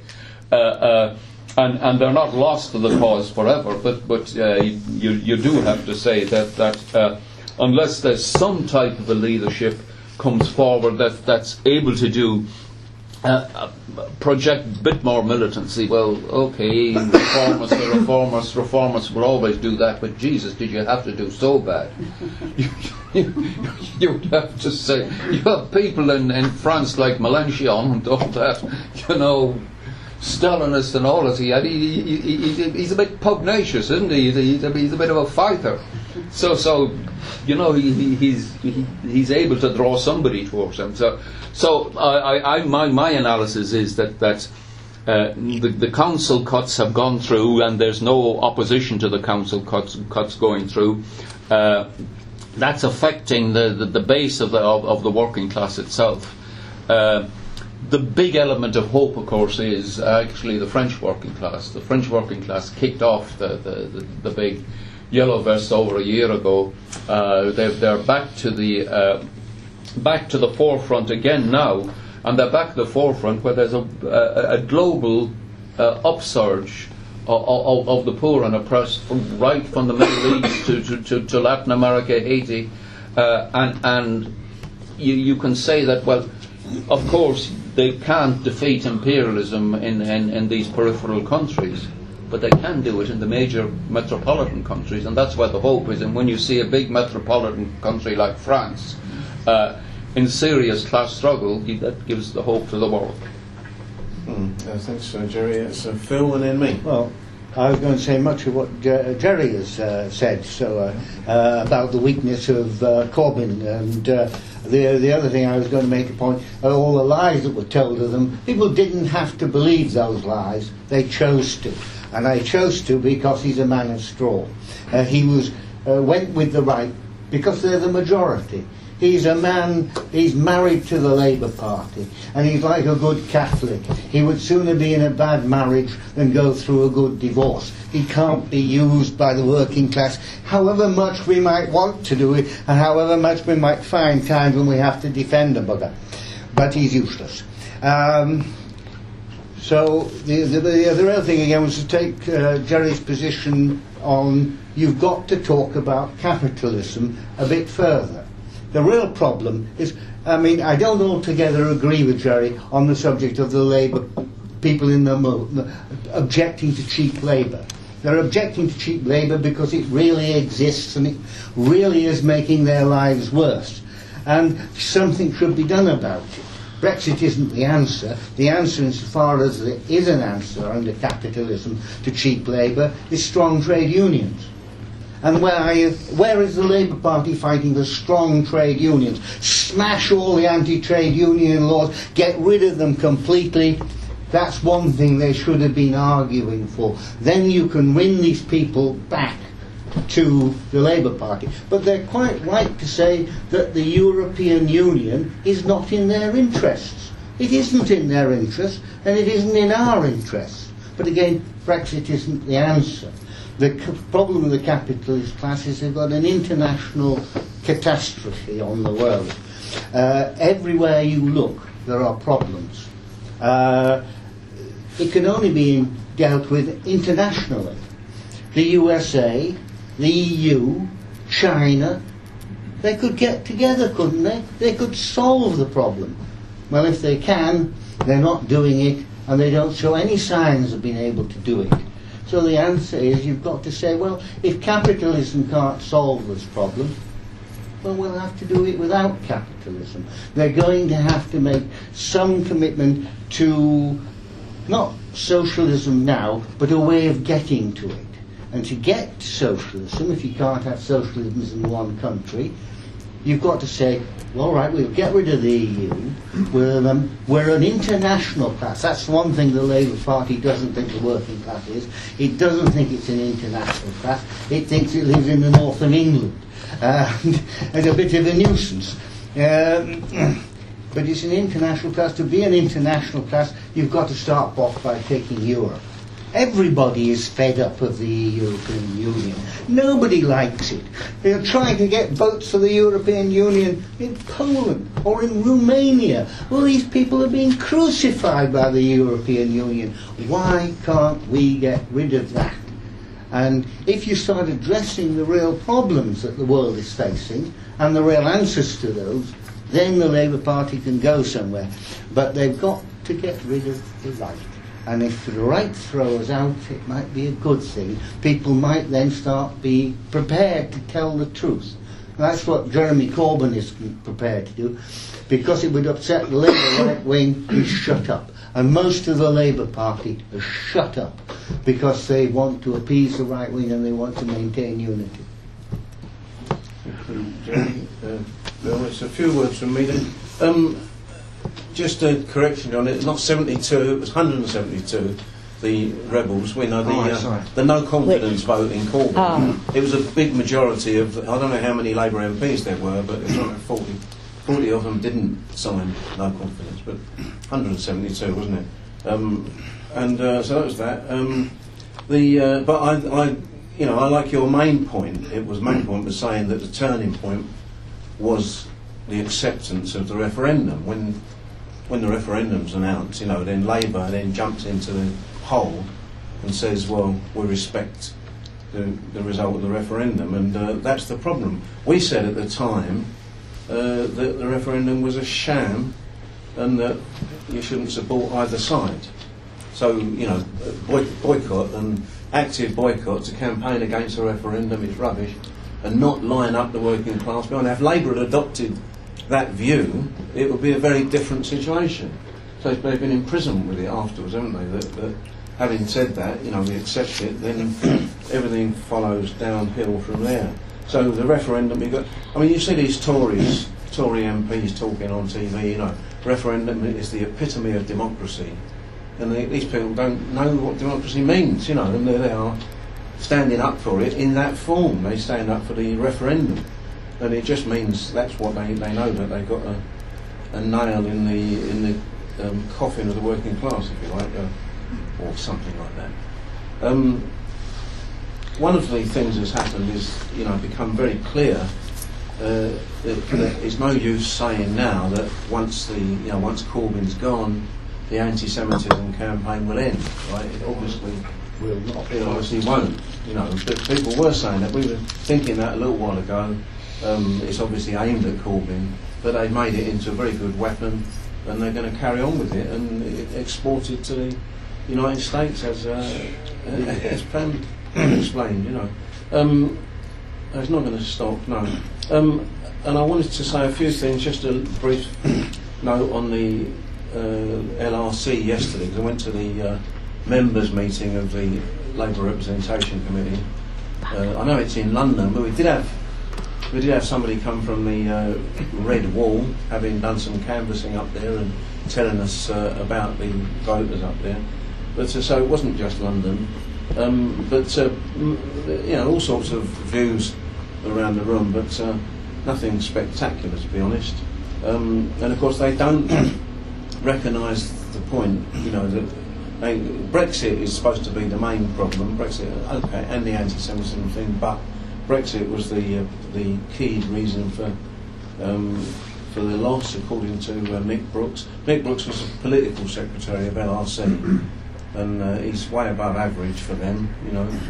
Uh, but um, nevertheless, so he says Brexit has uh, split the working class. They don't have a line on, you know, or an understanding that the referendums are bad news in general. They don't have that. Nobody said that, you know. Um, so Brexit is the reason. Um, uh, but Mick Brooks explains to us that uh, a third of the working class um, always vote Tory, right? So, in other words, the existence of a big working class Tory vote in itself is not new. After all, what is the Tory, Tory party made of? You know, the only reason there is a, a- a Tory party with a rank and file membership in the working class is because the Labour Party's got a rank and file membership in the working class. You know, it's a, it's a response, isn't it? Um, but then he says um, a third of the 2016 leavers were Labour voters. So fair enough, that just illustrates the point, doesn't it? Having got the referendum, there you've got the division in the working class. Um, and the northern, uh, the, the, the northern uh, areas, the industry's gone and the class consciousness um, organisation has gone with it. Um, okay, so it's a different working class up there, and the people, uh, the northern working class, misunderstand.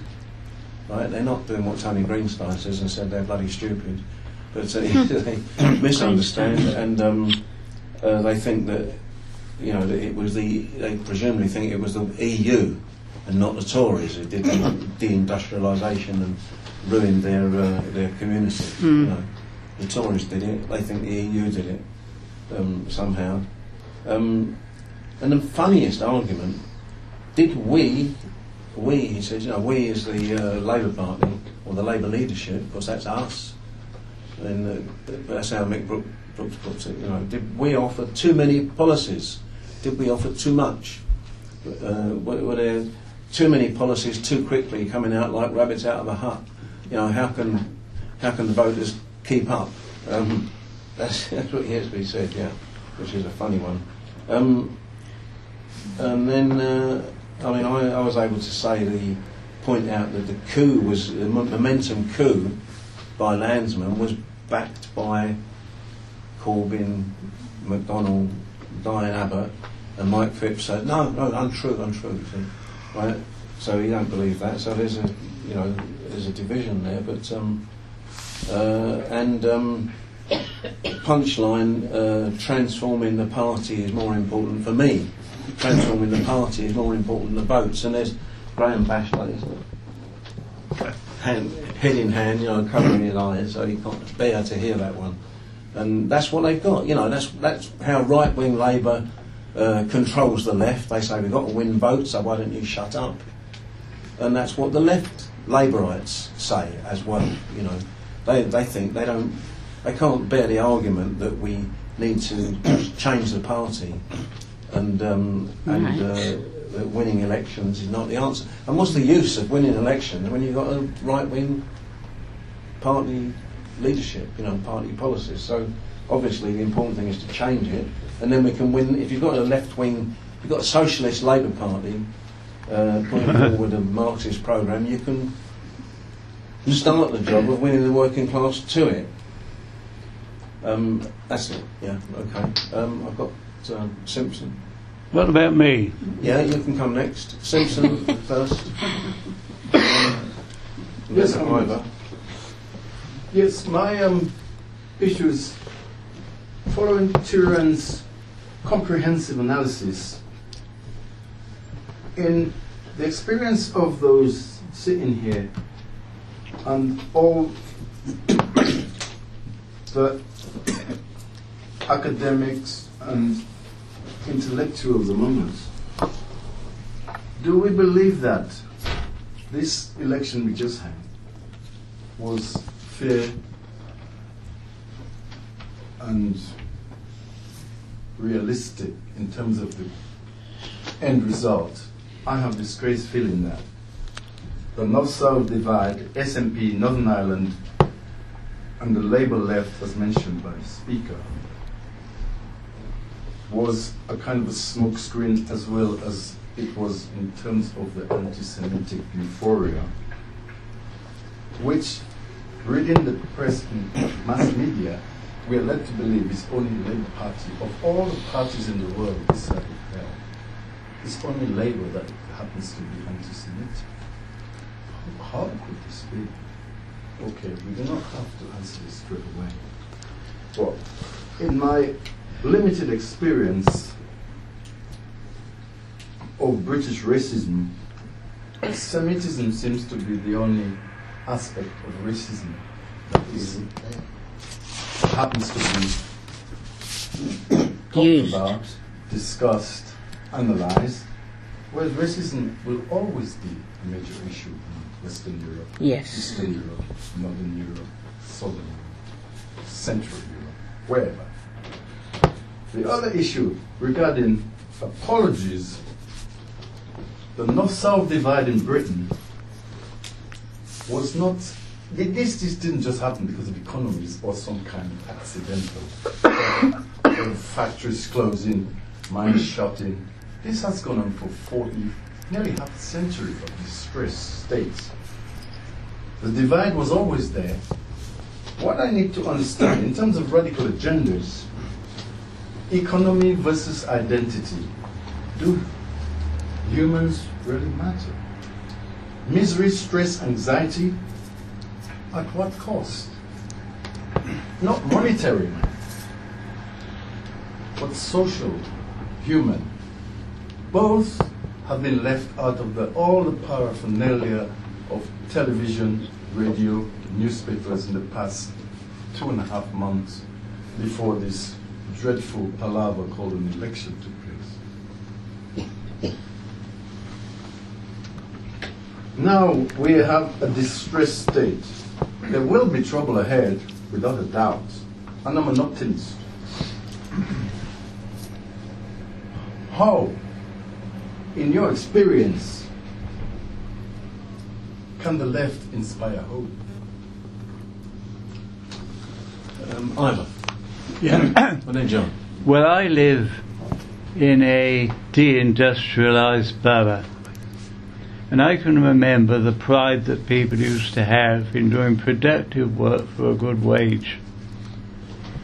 And it's no great shakes the fact that our boroughs did. We're north of the city. Uh, there's plenty of construction to be done in the city and the so-called city fringe. There's plenty of catering to be done, and the entry area has been gentrified by the um, people moving in like myself, middle-class people, people who've lived off surplus value all their lives and done pretty well out of it.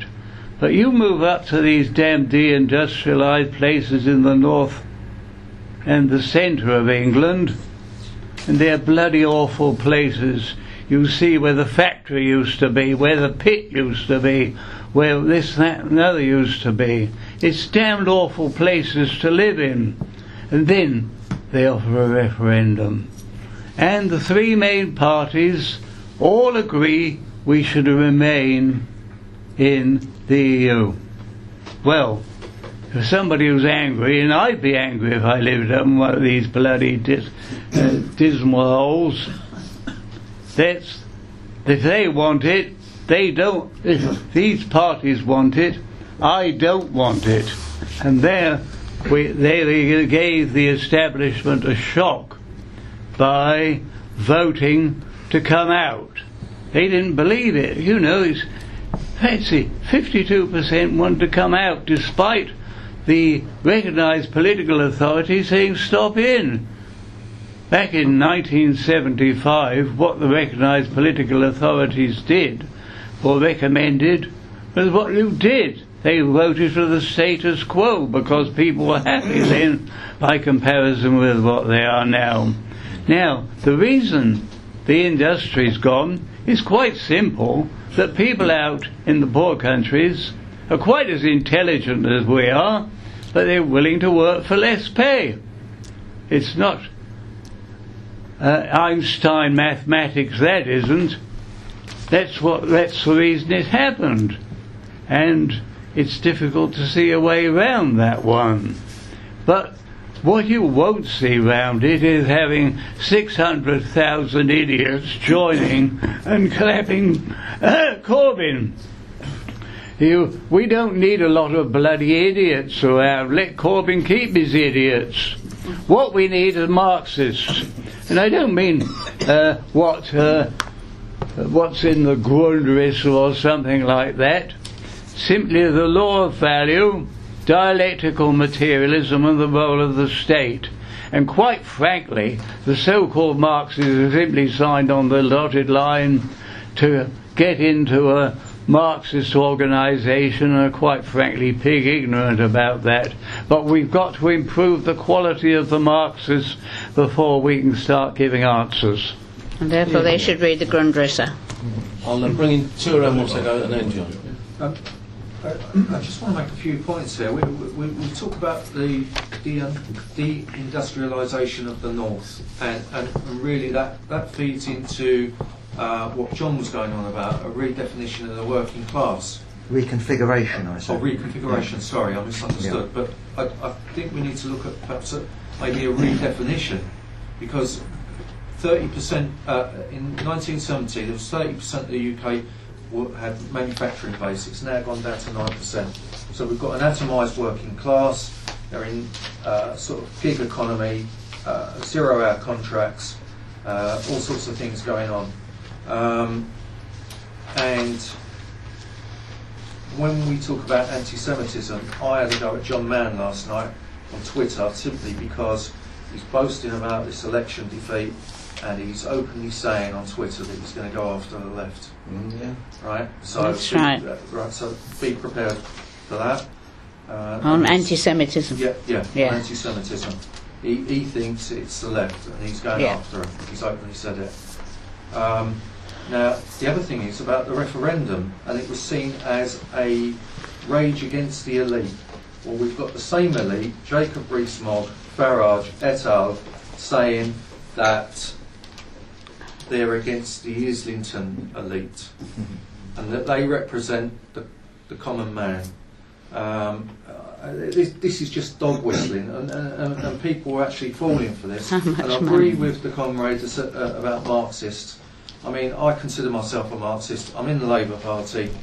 The idea is that we try to um, educate people in there as to where the Labour Party falls flat. In fact, this probably reinforces our argument in there. Uh, and it's a form of entryism. Whether it works or not is another story. But if I'm there in the right place and I can sort of try and gel discussion, then fine. If I get kicked out, I'll just go somewhere else where I'm wanted. Um, the crystallisation of the young. So getting back to the working class, I, I think, it, uh, and we saw the demographics with uh, the Labour vote and the crystallisation of the young leaning towards the left. I think where this actually comes is not through industrialised, uh, unionised working class action, but as we've discussed previously, I think it's going to come through climate change, and that's what I'm hopeful. So, regardless of whether uh, the bourgeoisie give up, uh, don't give up, and the Labour Party doesn't uh, make inroads, it may come through a different route. Mm, Thank you, John. It's, uh, it's Lord John Mann now, isn't it? Bassetlaw. He's Is not the? MP for Bassett, Bassetlaw anymore. Oh, He's been promoted to the Lords and he's the anti-Semitism czar of the government, whose job is to get the left. John. Yeah. Um, first of all, just to emphasise, I don't think that it's just Brexit, and I don't think it's just um, beginning with uh, the acceptance of um, the Brexit vote. I, I think it, what I was trying to point to fundamentally as the problem is the idea of a Labour government being the crucial question. Uh, I think that is the question. In other words, subordinate everything to the struggle to get the next Labour government. And I think that that shapes the Labour left ultimately. Uh, it's what gives realism uh, to the Labour right. And this is really what I'm trying to get over in terms of what Jerry is saying. I mean, I readily accept that we Marxists should fight against capitalism. but what I'm saying is that if, you, if your solution to Jeremy Corbyn, if only you fought against capitalism, everything would have gone well. No, because what you end up with is 5% of the vote. You don't end up with 55% of the vote. You've got to begin where you are. And in that sense, you know, one Jeremy Corbyn ain't going to listen to your advice or my advice. And actually, in electoralist terms, in terms of realising the next Labour government, your advice and my advice is shit. So, Jeremy, fight anti Semitism. that will get you elected, won't it? No, it won't, right? It will precisely, uh, there's the hornet's nest, and if we think that we've seen something bad so far, look what will come. So, this is really what I'm trying to say that I don't think there's, a, I don't think our job is to give uh, Labourite advice to Labourites. Right? I, I think that's futile. That if only the Labour Party did this, then it wouldn't have lost the vote in the north. If only it had done that, then it would have been. This, this to me is not not the case. What we've got is a left Labour leader, and the chances of that left Labour winning was extremely small to the point of being freakish. Something freaky had to happen, right? Like the Brexit Party splitting the Tory vote, right? Something weird. Uh, you know, that was very, very unlikely. So if it did happen, then what happens is the shit hits the fan, right? And then you're, you're, you're into basically civil war territory with the working class not having a clue, not having any arms, not having any program, not having any expectations. And the idea of comrades like Jerry is that through the learning somehow they um, uh, get to the right idea. Well, ch- tell the population of Chile, or you know, I, I've never seen that. no, seriously, I've never seen that as an example. Right? People don't learn positive, uh, you know, lessons from being crushed under the iron heel. They're just crushed under the iron heel and they despair. That's usually the situation. So I don't think you've learned anything, Joey. You know, you're looking at France because they're out on the streets. What's happened to the French left over the last hundred years? Well, we began with mass social democracy. Okay, a questionable sort, it supported the war. The majority of the delegates supported the formation of the Communist Party. But it was mass. You know, we had hundreds of thousands of members in these organisations. How many have we got now? The, so- the French Socialist Party, I don't know whether it's called the section of the Socialist International, it's a shell of its former self and it's bourgeois. What about the French Communist Party?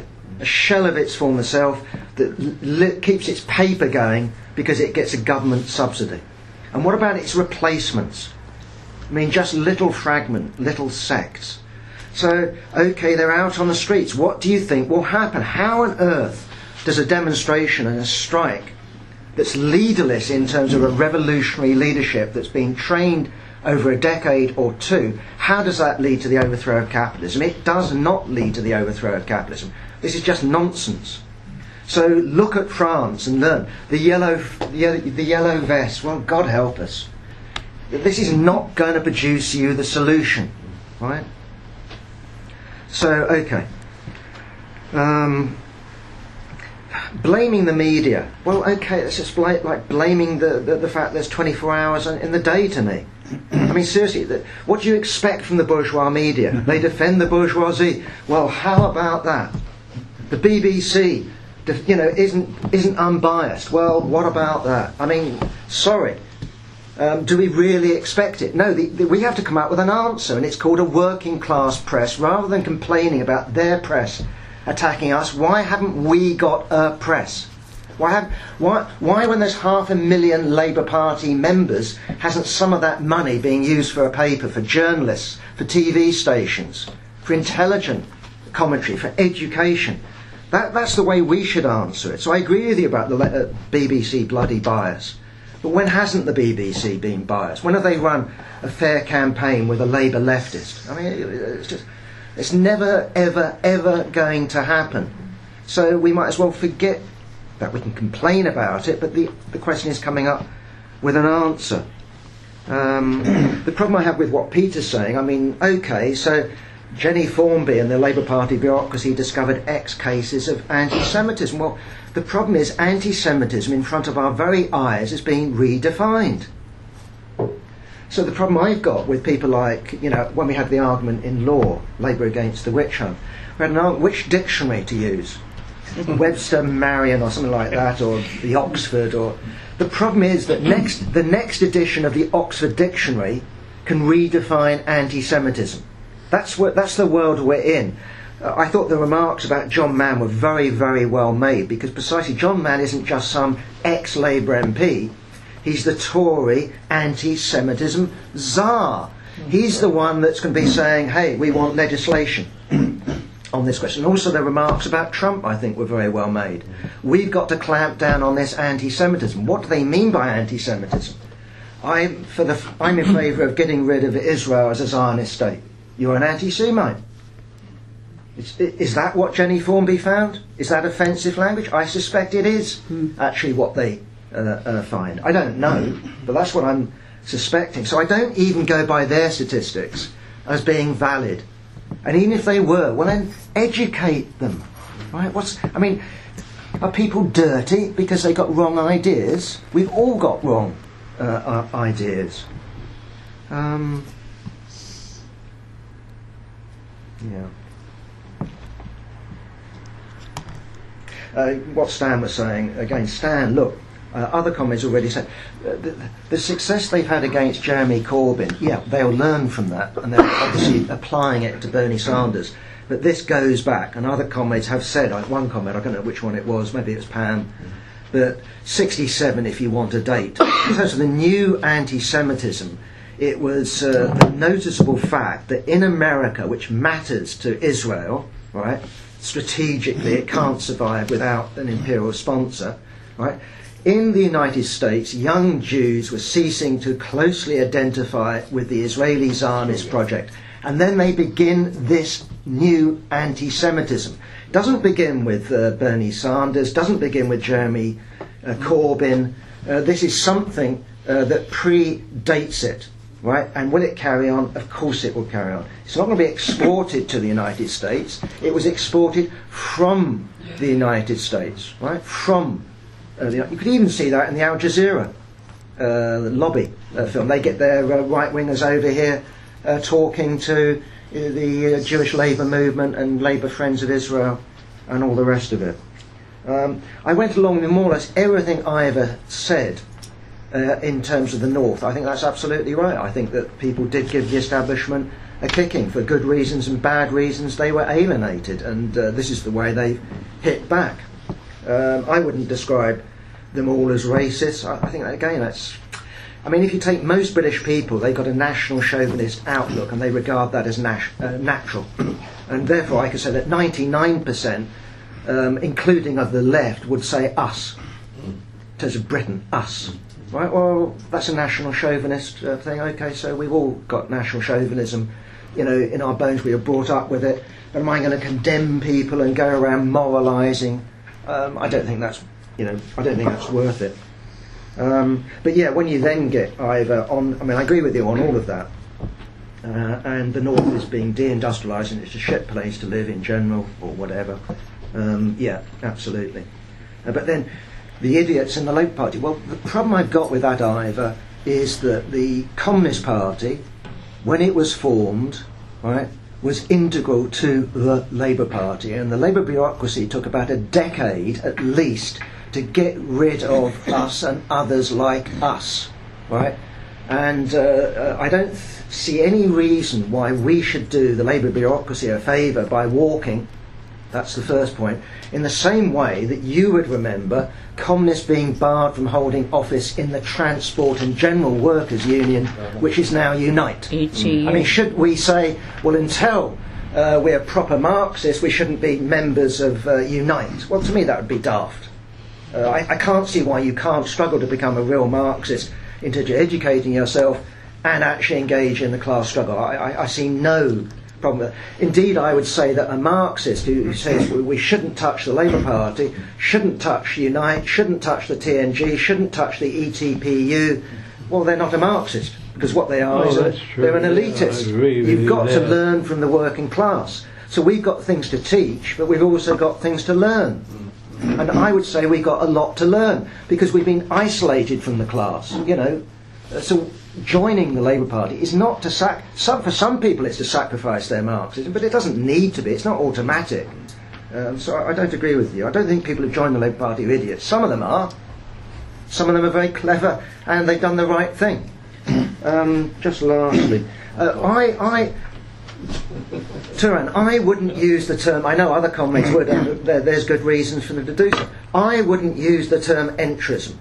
If, if, your perspective, if your perspective is to go in with uh, a dozen of you and then come out with two dozen of you, that's entrism to me. And okay, great. So you end up with two dozen, and then you split twice, and then you split three times, and then you decide to go back in the Labour Party, and the six of you, and you, okay, carry on. I mean, I've got no Oh yeah, no. It's well, not- to me, that's entrism. No. And I can see why Trotsky advocated it in the 30s. But I mean, to me, it, it's like, are you carrying out entrism? I don't know what union you're in, I'm just going to make it up, but say you're in unison. I'm entrising in, into unison. No, you've got a job, that's the union, all your other workmates are in unison, I've joined it. There's the Labour Party, it's got half a million members, right? It's a federal party, we can fight to change it, I've joined it. I mean, if they kick you out, do you abandon that perspective? I would say you shouldn't abandon that perspective. I'm for the democratisation of the trade unions. Oh, they kicked me out. Oh, I've abandoned the democratisation of the trade unions. Oh, no. So I wouldn't personally use that term. I know what you mean, but I. I yeah, no, I, I, I, I, I said it in the wrong context. Okay, fair enough, fair enough. And just lastly, okay, climate change. Well, climate change can come round and bite us in the bottom. Uh, the idea that there's only a left wing solution to it, there's only an anti capitalist solution to it. That's like looking at unemployment. I not, I don't want to put words in your mouth. I know what you mean. It is a problem. The left needs answers to it. But if I said to you, as I once believed, that if unemployment goes up to a quarter of a million, there will be a revolution in Britain. And as I watched the, the because that's what they said. I was a child of the 50s, full employment, you know, Keynesianism, um, it's going to be the leisure society. We don't love it, live under capitalism anymore. You think we live under capitalism? Ha ha ha ha! Don't you know anything. What are you anything? going to do with all that? What are we going to do with all the leisure time? And then unemployment starts to creep up. And I'm going, well, this isn't bad, is it? Because when we get to a quarter million, it's going to be an explosion. Well, there wasn't, and it went up to half a million, and there was no explosion. Went up to three million, and there wasn't an explosion. And even if there is an explosion, so what? It's direction. Well, exactly. And my point would be that, for example, um, um, in Western capitalism, the working class can either turn to labourism, that's not an answer, turn to communism, can also turn to fascism. And in terms of the Greens, we look at them historically, right? The Greens have a fascist wing. So the founders of the modern Green Party in Britain began with the most fascistic, feudalistic, elitist ideas. The Green Party, as presently constituted, is programmatically committed to reduce the population of Britain to 30 million. Who's going to ha- who whose family is going to be limited? no, seriously, serious question, right? Uh, in terms of globally, uh, the Green movement has included uh, people like Hitler, Hitler's uh, agricultural deputy. Uh, in Britain, uh, Mosley's uh, agricultural expert who actually edited the Black Shirt was the founder of the Soil Association. So there's a dark soil association. That's right, eco agriculture. Right. So there's a there's the idea uh, that the Greens are automatically fluffy and all the rest of it. I, you know, I'm just warning. I'm just warning that the right can come up with their answers uh, on climate change. They don't need not just to act. When they act, it can be of the most monstrous sort, and it can mean banning trade unions. Uh, because all workers agree that they want higher pay, which is anti-ecological. They want their holidays in Spain. Ah, This can't be allowed. They want to live in nice houses, eat nice food. That can't be allowed. They want to have children. Only one is allowed. If you have, etc. I'm not saying you're naive. I'm not saying. I'm not Well, suggesting no, it. I- I I'm just to respond to that after, okay. John. I'm just Right. trying to. Yeah. yeah. I'm, I'm adding to what you're saying. Yeah, no, I really. agree. Uh, so I I, I'm not really disagreeing. You're prompting Yeah. what I'm saying. Um, so I'm sure you agree. Climate change isn't the answer. A Marxist party, a communist party, is the answer that can come up with answers on the climate change question. That's how I would uh, pose the question. You done? I think, can I, can Yeah, I just sorry, come yeah. back to John? Oh, you've got think- Flo and yeah, then yeah, you. let Flo. Flo? Um, I was just reading in the Times. We got it to get all the results and all the rest of it, and there was um, they were talking about this um, get Brexit, Brexit done. You know, bloody Boris going on like a parrot, and um, it was somebody called Isaac Levido. Levido, yeah. Levido, and he was a protege of Lynton Crosby, an Australian, who masterminded Scott Morrison's victory in Australia this year. And he, you know, things keep saying this same slogan and don't have so many um, policies and all of this, you know, manifesto or whatever. Don't have so much there, and um, it seemed it sounds simple, but it seemed to sound. I think um, was it um, Mus- not, was it Mussolini or no the other one who kept on saying Goebbels. Goebbels said if you say something enough times a lie, people will believe it. And um, Boris is similar to Trump because Boris uh, keeps on saying make Britain great, uh, you know, and Trump says that. And who who who they get that from? Hitler. you know, so um, and the other s- thing is that I don't agree with John about the SNP. I think it was great news, and they're entitled to, you know, if they want their um, separation, um, that's all to the good. It all helps to break up imperialism to me.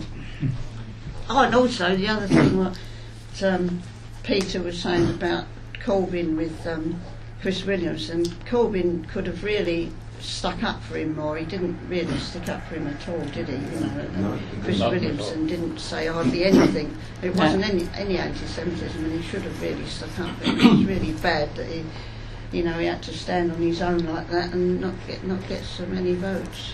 Yeah, solidarity. Uh, Turan. Uh, just on the point of uh, the, gre- uh, the Greens and um, uh, um, the climate change, uh, obviously I'm, I'm, I'm not naive. I, I, see uh, climate change as being the catalyst for some movement, and I think the left need to be there to actually direct that because that might be the vehicle instead of the organised. Uh, unionised strikes and that sort of route because uh, we, we know union membership is low, we know union activity is low. Um, getting onto the right and the green agenda, uh, you see an upsurge in Heidegger and his uh, sort of uh, thing with the um, mythology of the forest and all this sort of green sort of ideology. And the right are actually looking and embracing some of Heidegger's uh, sort of philosophy. Right? And we know what Heidegger was.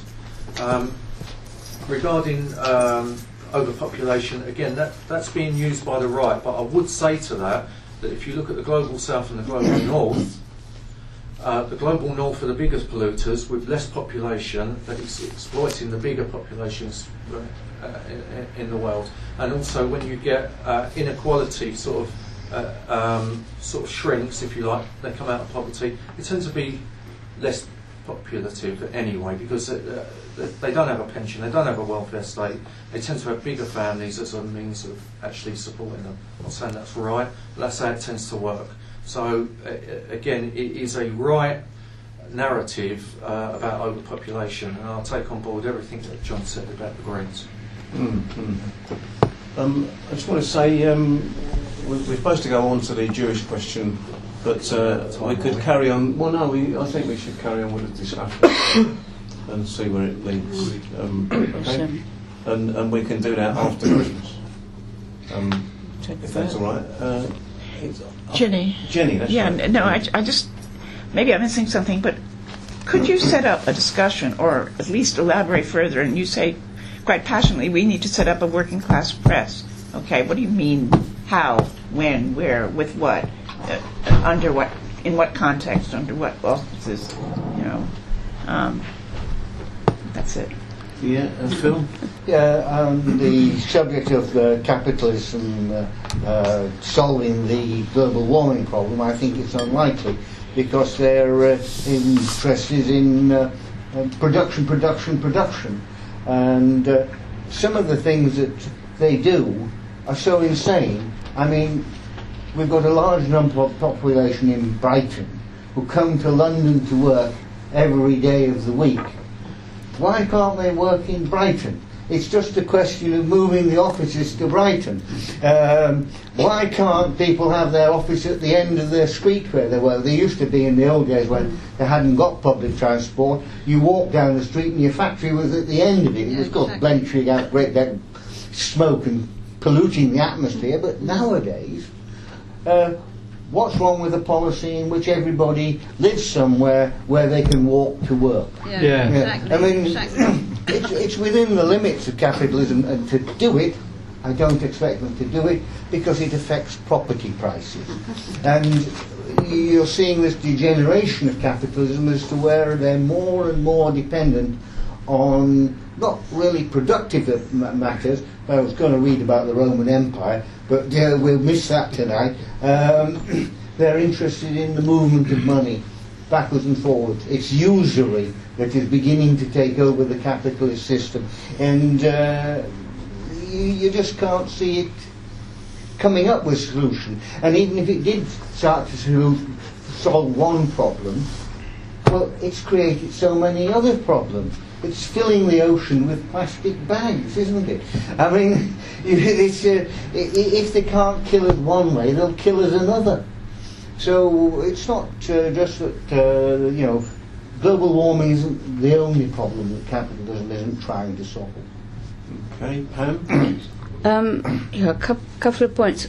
Oh, uh, I would assume that with the Tory, with, after the nature of this election, it will have raised expectations amongst workers, and therefore, should we expect more fight back when these expectations are not um, realised? I mean, I would imagine that in the initial phase, the Tories won't go hell for attacking, but that, that they will, and that you know, we should. I would think we should expect uh, more uh, fight back by the working class, which gives us more opportunity.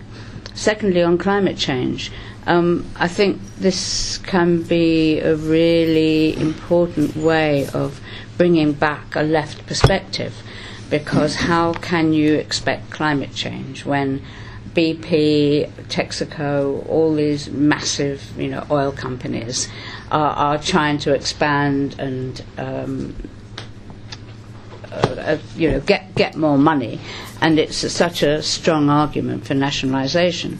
And it's true that they have gone into um, renewables. Uh, but they've still got to make a, a, a massive profit out of the existing oil fields, etc., and, and raising issues like North Sea oil. Why, you know, we should be nationalising that. Otherwise, how can you possibly control climate change and and the land, of course? I mean, in Brazil, the burning down of the the, the, the forests because of the, uh, the the existing forests because of the, the spread of defor- deforestation and uh, the use of land for um, beef beef production. Um, so it's a big area for us to use. Okay. Finished? Yeah. Yeah, uh, Jerry, and then. Uh, Um, well, I mean, I'm a bit devastated to, to, to learn that the French Revolution has been kicking off yet. Because I was putting a great hope in that. But but uh, the, the point I was making there was, was when when the Yellow Vests started a year ago, uh, it was a very uncoordinated thing. It was a it was a, a, a an elemental movement from the bottom. Uh, the reason there was the elemental movement from the bottom was that, that the organised working class, the organised bureaucracy of the of, of the of, the of the working class, were so much bought into the into the system itself that they wouldn't do anything. So so, so the, the, the the, the, the, the, the anger and the strength of the anger came came from the bottom. Uh, and, it expressed itself in that way. There was a big uh, attempt by the far right, of course, to take it over, and then they, they, they, they, were actually battered out of the ranks of the uh, of the yellow vests. And and the, the, the rising in France then went, went from France to, to, to, to North Africa. Uh, to, to, to Algeria, and then we saw Sudan and, and, and, and, and places like that. And then it has, has re emerged now in, in, uh, in Iraq, in Iran, uh, uh, in the Lebanon and, and in South America. Uh, but uh, as I said, you know, uh, semi-colonial countries uh, always feel that when, when, when the, the, the, there's, there's what you revolutionary upsurges, well, we can't solve the problems here because the problem is dom- the, the world is dominated by by, by uh, great imperialist powers. You you you you cannot change that in, in, in one country. Uh, uh, you, you, you, you really have to kill the monster at its head. And the, the, the head of the monster is in, in Britain, in the United States, in France, in the big imperialist countries. And it's when true. movement begins in those countries that, that, that, that things can, can, can really change.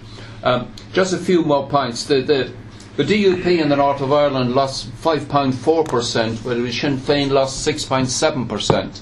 Uh, Sinn Féin lost 6.7% because as the, the, the prospect of a united Ireland uh, advances, because of the, the um, uh, problems within the unionist community, the, the big farmers and the, and the industrialists are going to lose, lose out heavily uh, for, for, with Brexit.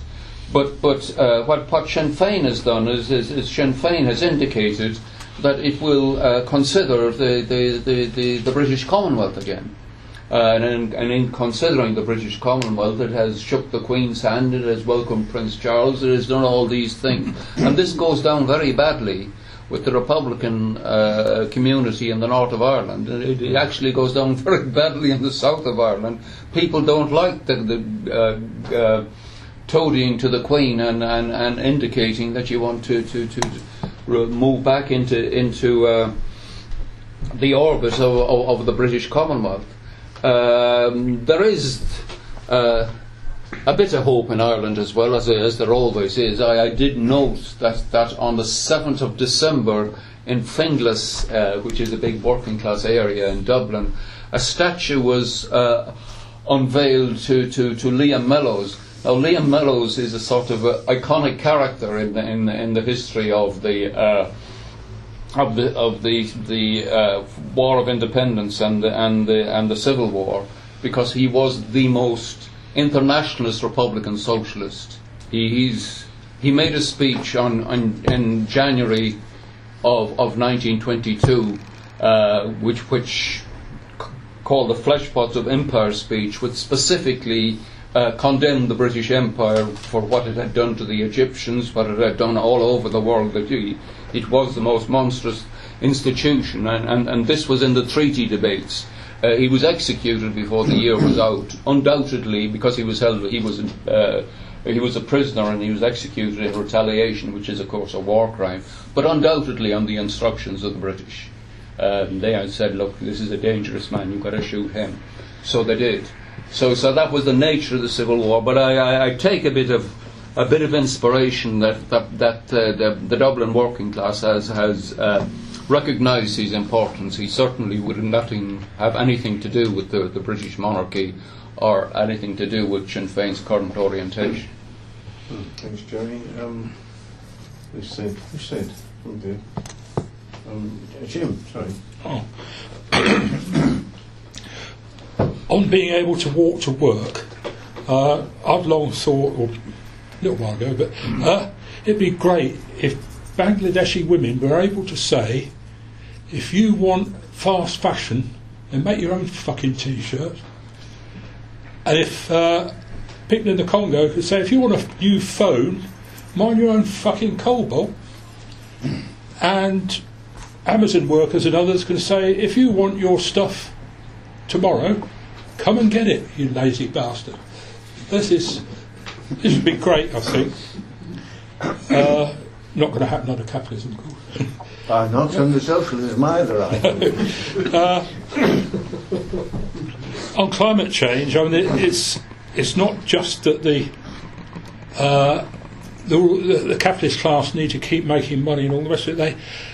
They it's reported every now and then. You know, they are still subsidising fossil discovery and all the rest of it by massive amounts and spending next to nothing on renewables. And there was a thing in the Guardian a few weeks ago or a week or two ago about how the British aid is being used to fund fracking in Argentina. Uh, on the press, um, it's often said, and I think it's absolutely, um, it's often said here, I think it's absolutely right. Um, the working class needs a press. It needs, in localities and so on, for people to be able to meet and discuss what's in their paper, not social media. And it, in a way, it's quite surprising that nothing has actually happened. I mean, in, even uh, climate change, but you know, Extinction Rebellion, they haven't started up any local papers, as far as I know, or anything, anything at all. Uh, I note that there are at least three of us here who are familiar with uh, how easy it is to, to get a press going. I think it was one of the ways that destroyed the Workers' Revolutionary Party of uh, having to day after day after day. Uh, if you couldn't sell them, you had to pay for them anyway, sort of thing. I, but yeah, I, it's quite ama- it's quite amazing in a way that spontaneously this hasn't happened. I mean, it, spontaneously, it's all on Facebook and WhatsApp and all the rest of it, isn't it? Which is not not adequate. Not adequate. Thanks, um, Jim. Um, John. Oh, uh, yeah, Jenny, come back. Yeah. Yeah, uh, just this thing on, on the Gilets jaunes. I mean, it, all, it started when um, Macron wanted to do his bit for the environment and introduce a fuel tax. And people who had been forced to live outside of Paris, you know, to move to rural areas, and um, because they they couldn't afford um, to to live in in, in the cities, they um, suddenly had to pay a fuel tax and their work. There were a lot of women involved in this. Um, care workers ha- just couldn't make ends meet because they, they depended on their cars in order to to to see their clients. Um, and it, this spread very very rapidly. And the latest strikes, there's been sort of joining together of the Gilets jaunes with um, trade unions. I think this you know, this isn't something that should just be dismissed. Um, and um, also, what interests me about that is just this what kind of possible solidarity connections can be made with, say, care workers here. I mean, I know there was legislation, I think it was in 2012, in the EU that made it, um, that, that sort of legislated that um, care workers should be paid for the time between clients, seeing, going, visiting clients. However, that doesn't has absolutely nothing to do when it comes to people having contracts. You know, it doesn't in any way abolish contract law, which says no, you're not going to be paid. You know, um, between jobs, between visits that you make from client to client. So I'm just, you know, I'm just bringing that in because I think there are so, sort of points of uh, research and writing on solidarity between these kinds of um, employment and. Um, I don't think that they should be dismissed, basically. Um, yeah, just before John, uh, I'm Flo, you're talking about breakup of imperialism. Uh, but, uh, I mean, we don't have a strategy of breaking up United Kingdom or Britain, break up imperialism. We have a strategy to overthrow it, don't we? To unite everybody in it. If you look at the, I mean, you, I know you, you would say the Russian Revolution is a good example, I think. Um, but uh, there's the Russian Empire, and the policy wasn't to break it into bits, but was to unite workers and peasants right across it and overthrow the whole thing. And uh, for the working class, uh, big units are good. Breaking up bad answer. If you unite all the workers, overthrow the state, you need to bring them together, not break them up. Uh, not quite true about the policy. The policy was the right of all nations to self-determination. So when the Wild Division was advancing upon St. Petersburg, wasn't it? Uh, the uh, Bolshevik agitators from the various nationalities were able to say that what we're aiming for is that your nation should have the right to self-determination. And that had the effect of breaking up Kornilov's forces. If they'd said, well, actually, we want to establish a new red Tsarism, keeping you all down, I don't think it would have had that effect. No, it, it just wasn't the case that we went up to them and said, we want us all to stick together, we're better together, and all that bullshit. well, another interruption, Phil. Yeah, well, I, I, don't agree with you entirely on that. I think we do want people to stick together, and that we are better together, and uh, that's the whole thing about self-determination. If it is possible for you to get on with your neighbours, it's a lot better than not getting on with them, and uh, that's what they could do. It's not just the fact that they could say to these people you have the right to live as equals with us in every possible way. That's better than living in a shithole on your own with great big borders around you and unable to move and not get around and everything. The nationalism and little states and everything, it's an abomination uh, for, for human beings. It's the last thing we want. We want a commonality. We're all human. And if you've got and we all economy, speak English, that's what we like. yes, that's true. We all will probably end up speaking English, but that's because of the Americans and not because of us anymore. Uh, it, it's but you can have two languages. People will have two and three languages. They do in most countries. I've got um, Turan briefly, and then I'll ask John to Only sum up, and uh, we'll call it day. They'll call it drinking. now. Continue downstairs after that. So, Um, there, there, there was a comment made about um, what will happen after the election and the MPs in the Labour strongholds. Now, it, you could argue, in some respects, that the Conservative Party might act like a coalition because these MPs going into these areas are going to have to promise on what, uh, have to deliver on what they promised, and depending on what central government does, Johnson will uh, potentially affect whether they are able to keep the seat in the next election or not. Um, but one thing that struck me today, and I've just read this, is that not only as we, we know about the uh, potential for boundary changes, we know about uh, the attack on the courts Jesus. and um, The, the and the change in the constitution because these were in the manifesto, I think page 43. But tonight I've just read that they are now looking to shake up the civil service and an attack on the civil service. So it seems to me as though he's trying to shore up um, uh, their power, and it could be that they do actually gravitate towards the right and excuse my language, but fuck these working class people that have voted us in up north, basically. Ask John to reply to the discussion, finish up, and uh, we'll all go downstairs. Okay, I'll be very, well, relatively brief for me. um, in terms of working class press, well, let's call it a working class media because uh, I don't think we should fetishise uh, papers. Uh, but, you know, if you wanted an example that they could do a hundred years ago, then we can look at Germany, we can look at Russia. If you look at Germany, I don't know how many papers social democracy have, but let's just call it a hundred, easily right?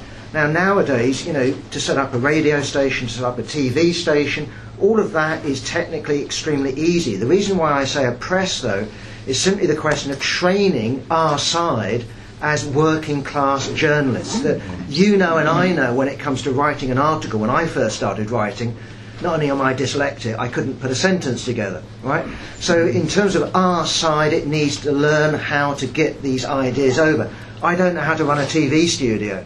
Our side needs to learn how to run a TV studio. But it just strikes me that the Labour Party, right, uh, with the resources it's got, ought to make that available to the movement in a non-sectarian way. The worst thing would be to have a trade union type paper with only the general secretary, with only Jeremy Corbyn, or with only whoever. So there needs to be a democratic side to it. There needs to be a facilitating side to it. But I think the working class can have its own media, needs its own media. I, I don't want to copy the WRP, but, never, but nevertheless, it still trains people. I'd also say this that with the discipline of producing a paper, with the discipline, I haven't done a TV program, but I know it takes discipline, but with the discipline of putting something on like play, right, people have to work together and that creates you the organisation. So, in terms of a working class movement, a communist movement, in order to build it, you need your own media, and the, uh, your own media not only builds it externally in terms of people coming towards it, it also builds its its sinews, it, its muscles. So I think it's absolutely essential. Just relying on Twitter, you won't get anywhere. It, it's atomised. We need some collectivity uh, to it. So that would be my argument there. Um, I'm not really going to go on about Birmingham, let alone. Um, dig your own cobalt. I mean, we are in favour of the international division of labour. And certainly, what I would say about this, uh, in terms of Phil, have a walk down now in the city. Go to the city now, and you will find every pub closed. Uh, the whole place is a ghost town, and that is there, I don't know the deliberate. That is deliberate by the authorities, because the city of London is autonomous, and they've got 2,000 voters in the entire city of London, and they only want 2,000 voters because these are privileged voters and they vote the right way, right? So you could build offices, but you could also build homes, and there ought to be homes in the city, I agree. right? So that people don't need to commute from Brighton. The reason why they don't build homes is political. It's not property prices, it's political. Um, anyway, we, we certainly want people digging up cobalt and we certainly want uh, quick deliveries uh, of, of stuff. Usury is the wrong word. You've been reading your Jewish question. Yeah. Um, so I won't go there. In terms of what Pam was saying, you might be right, it raised expectations, but I suspect somehow you're wrong. I don't think that Boris Johnson's raised expectations. Uh, you know, you, you've, someone's quoted, uh, pa- uh, F- uh, Flo, you quoted. Uh, well, but also keep the manifesto down. Have one message. They haven't promised this, that, and the other. The promises that are very vague. We will spend more on the NHS. They will spend more on the NHS. They have to. Because the population's getting older, the demand is going up, so no doubt they will. But they'll privatise. Right? You know, of course they will spend more, but it will be privatised. Fight back? No, they will fight back. And I absolutely agree. They will fight. Cummings has got this thing about the civil servants. Right? And that includes the advisors, by the way. So it's not just humble civil servants, it's the elite civil servants that he hates. He wants to get rid of the liberals. He wants to get rid of the equivalent of the Phil Hammonds, the pro, the pro Remainers. He wants the civil servants to be cleared out and he wants a right wing civil service to be built in its place, a slimmed down but right wing. In terms of the Tories, my prediction is they will go for the RMT, the rail union. Hmm. They'll go for rail workers. They will resist, but that won't be us fighting back. In that sense, we will be resisting. They will be attacking. And that's really what I expect. Hmm. So, the working class movement, I think, has had a shock. Right, you know, a real shock because the militants thought that this manifesto, thought Corbyn would do something. It turns into something very different. It turns into the most right wing Tory government we've seen for mhm. decades and decades and decades. And I think you have to go back to the 20s, maybe even before, for a similar. 23, Andrew Well, Law. whatever one you want. You're a historian, Chris. You name the date. Well, But this is a this is a nasty, regressive Tory government full of bigots, real bigots, right? So the very fact that they can talk about British Empire too, British Empire too, what a bizarre idea. So yeah, um, this is a Tory government that will be attacking the working class, and in the working class, I don't think has got high expectations of this government that they will attack us. Uh, and the civil servants, uh, uh, as I say, I, I take very much on board at that point. Some of the victims will be unusual. It's a bit like taking on the BBC, full of Tories and yet viewed as biased towards the Labour Party. That's how Boris Johnson views it. It's bizarre, but it's true. Just lastly, um, I will tackle the uh, breakup of imperialism. In terms of how Ivor put it, um, we want red Tsarism. Um, you go to the, the, the enemy troops, you say, we want red Tsarism. Uh, would they go for that? No, Ivor, of course they wouldn't go for that. That's a silly thing to say, and no one would say it. And we're not going to the comrades in Scotland and saying, what you want is a red version of the British Empire. You know, of course you don't. We stand for the right of nations to self-determination, as, and as Lenin made it absolutely clear in the Russian Empire, that meant unity, right? Unity, right? This is the highest level of unity. That's what he explained again and again and again and again. So those on the left that use the term self-determination and mean independence don't know anything of Leninism, don't know anything of Bolshevism. Bolshevism stands for unity and it recognizes separation as the exceptional circumstance, not the norm. And I quoted you, Lenin. I said that Lenin stood for the principle that in Scotland, principled uh, uh, Marxists stand for unity. We can find out who's a principled Marxist in Scotland by those that say we should be in unity with the comrades in England and Wales. But we in England and Wales, we should stand for the right of Scotland to self-determination. I agree with Flo. You know, if the Scottish Parliament wants uh, independence, it should be allowed to vote for it. I don't even believe in a bloody referendum for it. They should be, they should be allowed to do that. but if you let them accept the consequences. And the, the consequences are not going to be nice. Anyone who thinks they do that, and then you, you remain in the EU, and everything's nice, and there's nice trade, and the British play ball, and you've mm-hmm. got the British pound, and you've got the British monarch, and you're part of the British Commonwealth, and you've still got the British Army swearing loyalty to QE2. Um, well, you can be naive or you can be naive, but that is not the break up of imperialism. Imperialism is a pyramidical system and it's dominated by the United States. The United States is not about to break up. The United States wants to balkanize other countries. That's fine. That suits it. But the United States will dominate the world. And they, in Scotland, will not break free from imperialism under the SNP. The SNP is committed to NATO. Who controls NATO? You ask the question, you know the answer. You know. It, so no, this is not the breakup of um, uh, imperialism. It might be the breakup of the UK. Uh, that's certainly true. But then we've got to ask ourselves, and this is the point I would finish with. We on the left need to stop being in the business of just protest demonstrations. Well, I'm not denigrating protest demonstrations. I'm saying we should be in the business of global power. We need to look to a strategy, building a strategy of how do we realistically come to state power, right? And it isn't just by a demonstration or two demonstrations or ten demonstrations or a hundred strikes. Right? That's what the working class does without Marxism. It's done spontaneously. Marxism develops a strategy for the working class to come to power globally. That's why we would emphasise Europe. That's why we would emphasise the Labour Party. That's why we would emphasise the press. Why we would emphasise consciousness and organisation uh, as opposed to spontaneity. So that's it. Okay, comrades, um, it's a little while before the next meeting. We've got two. Uh,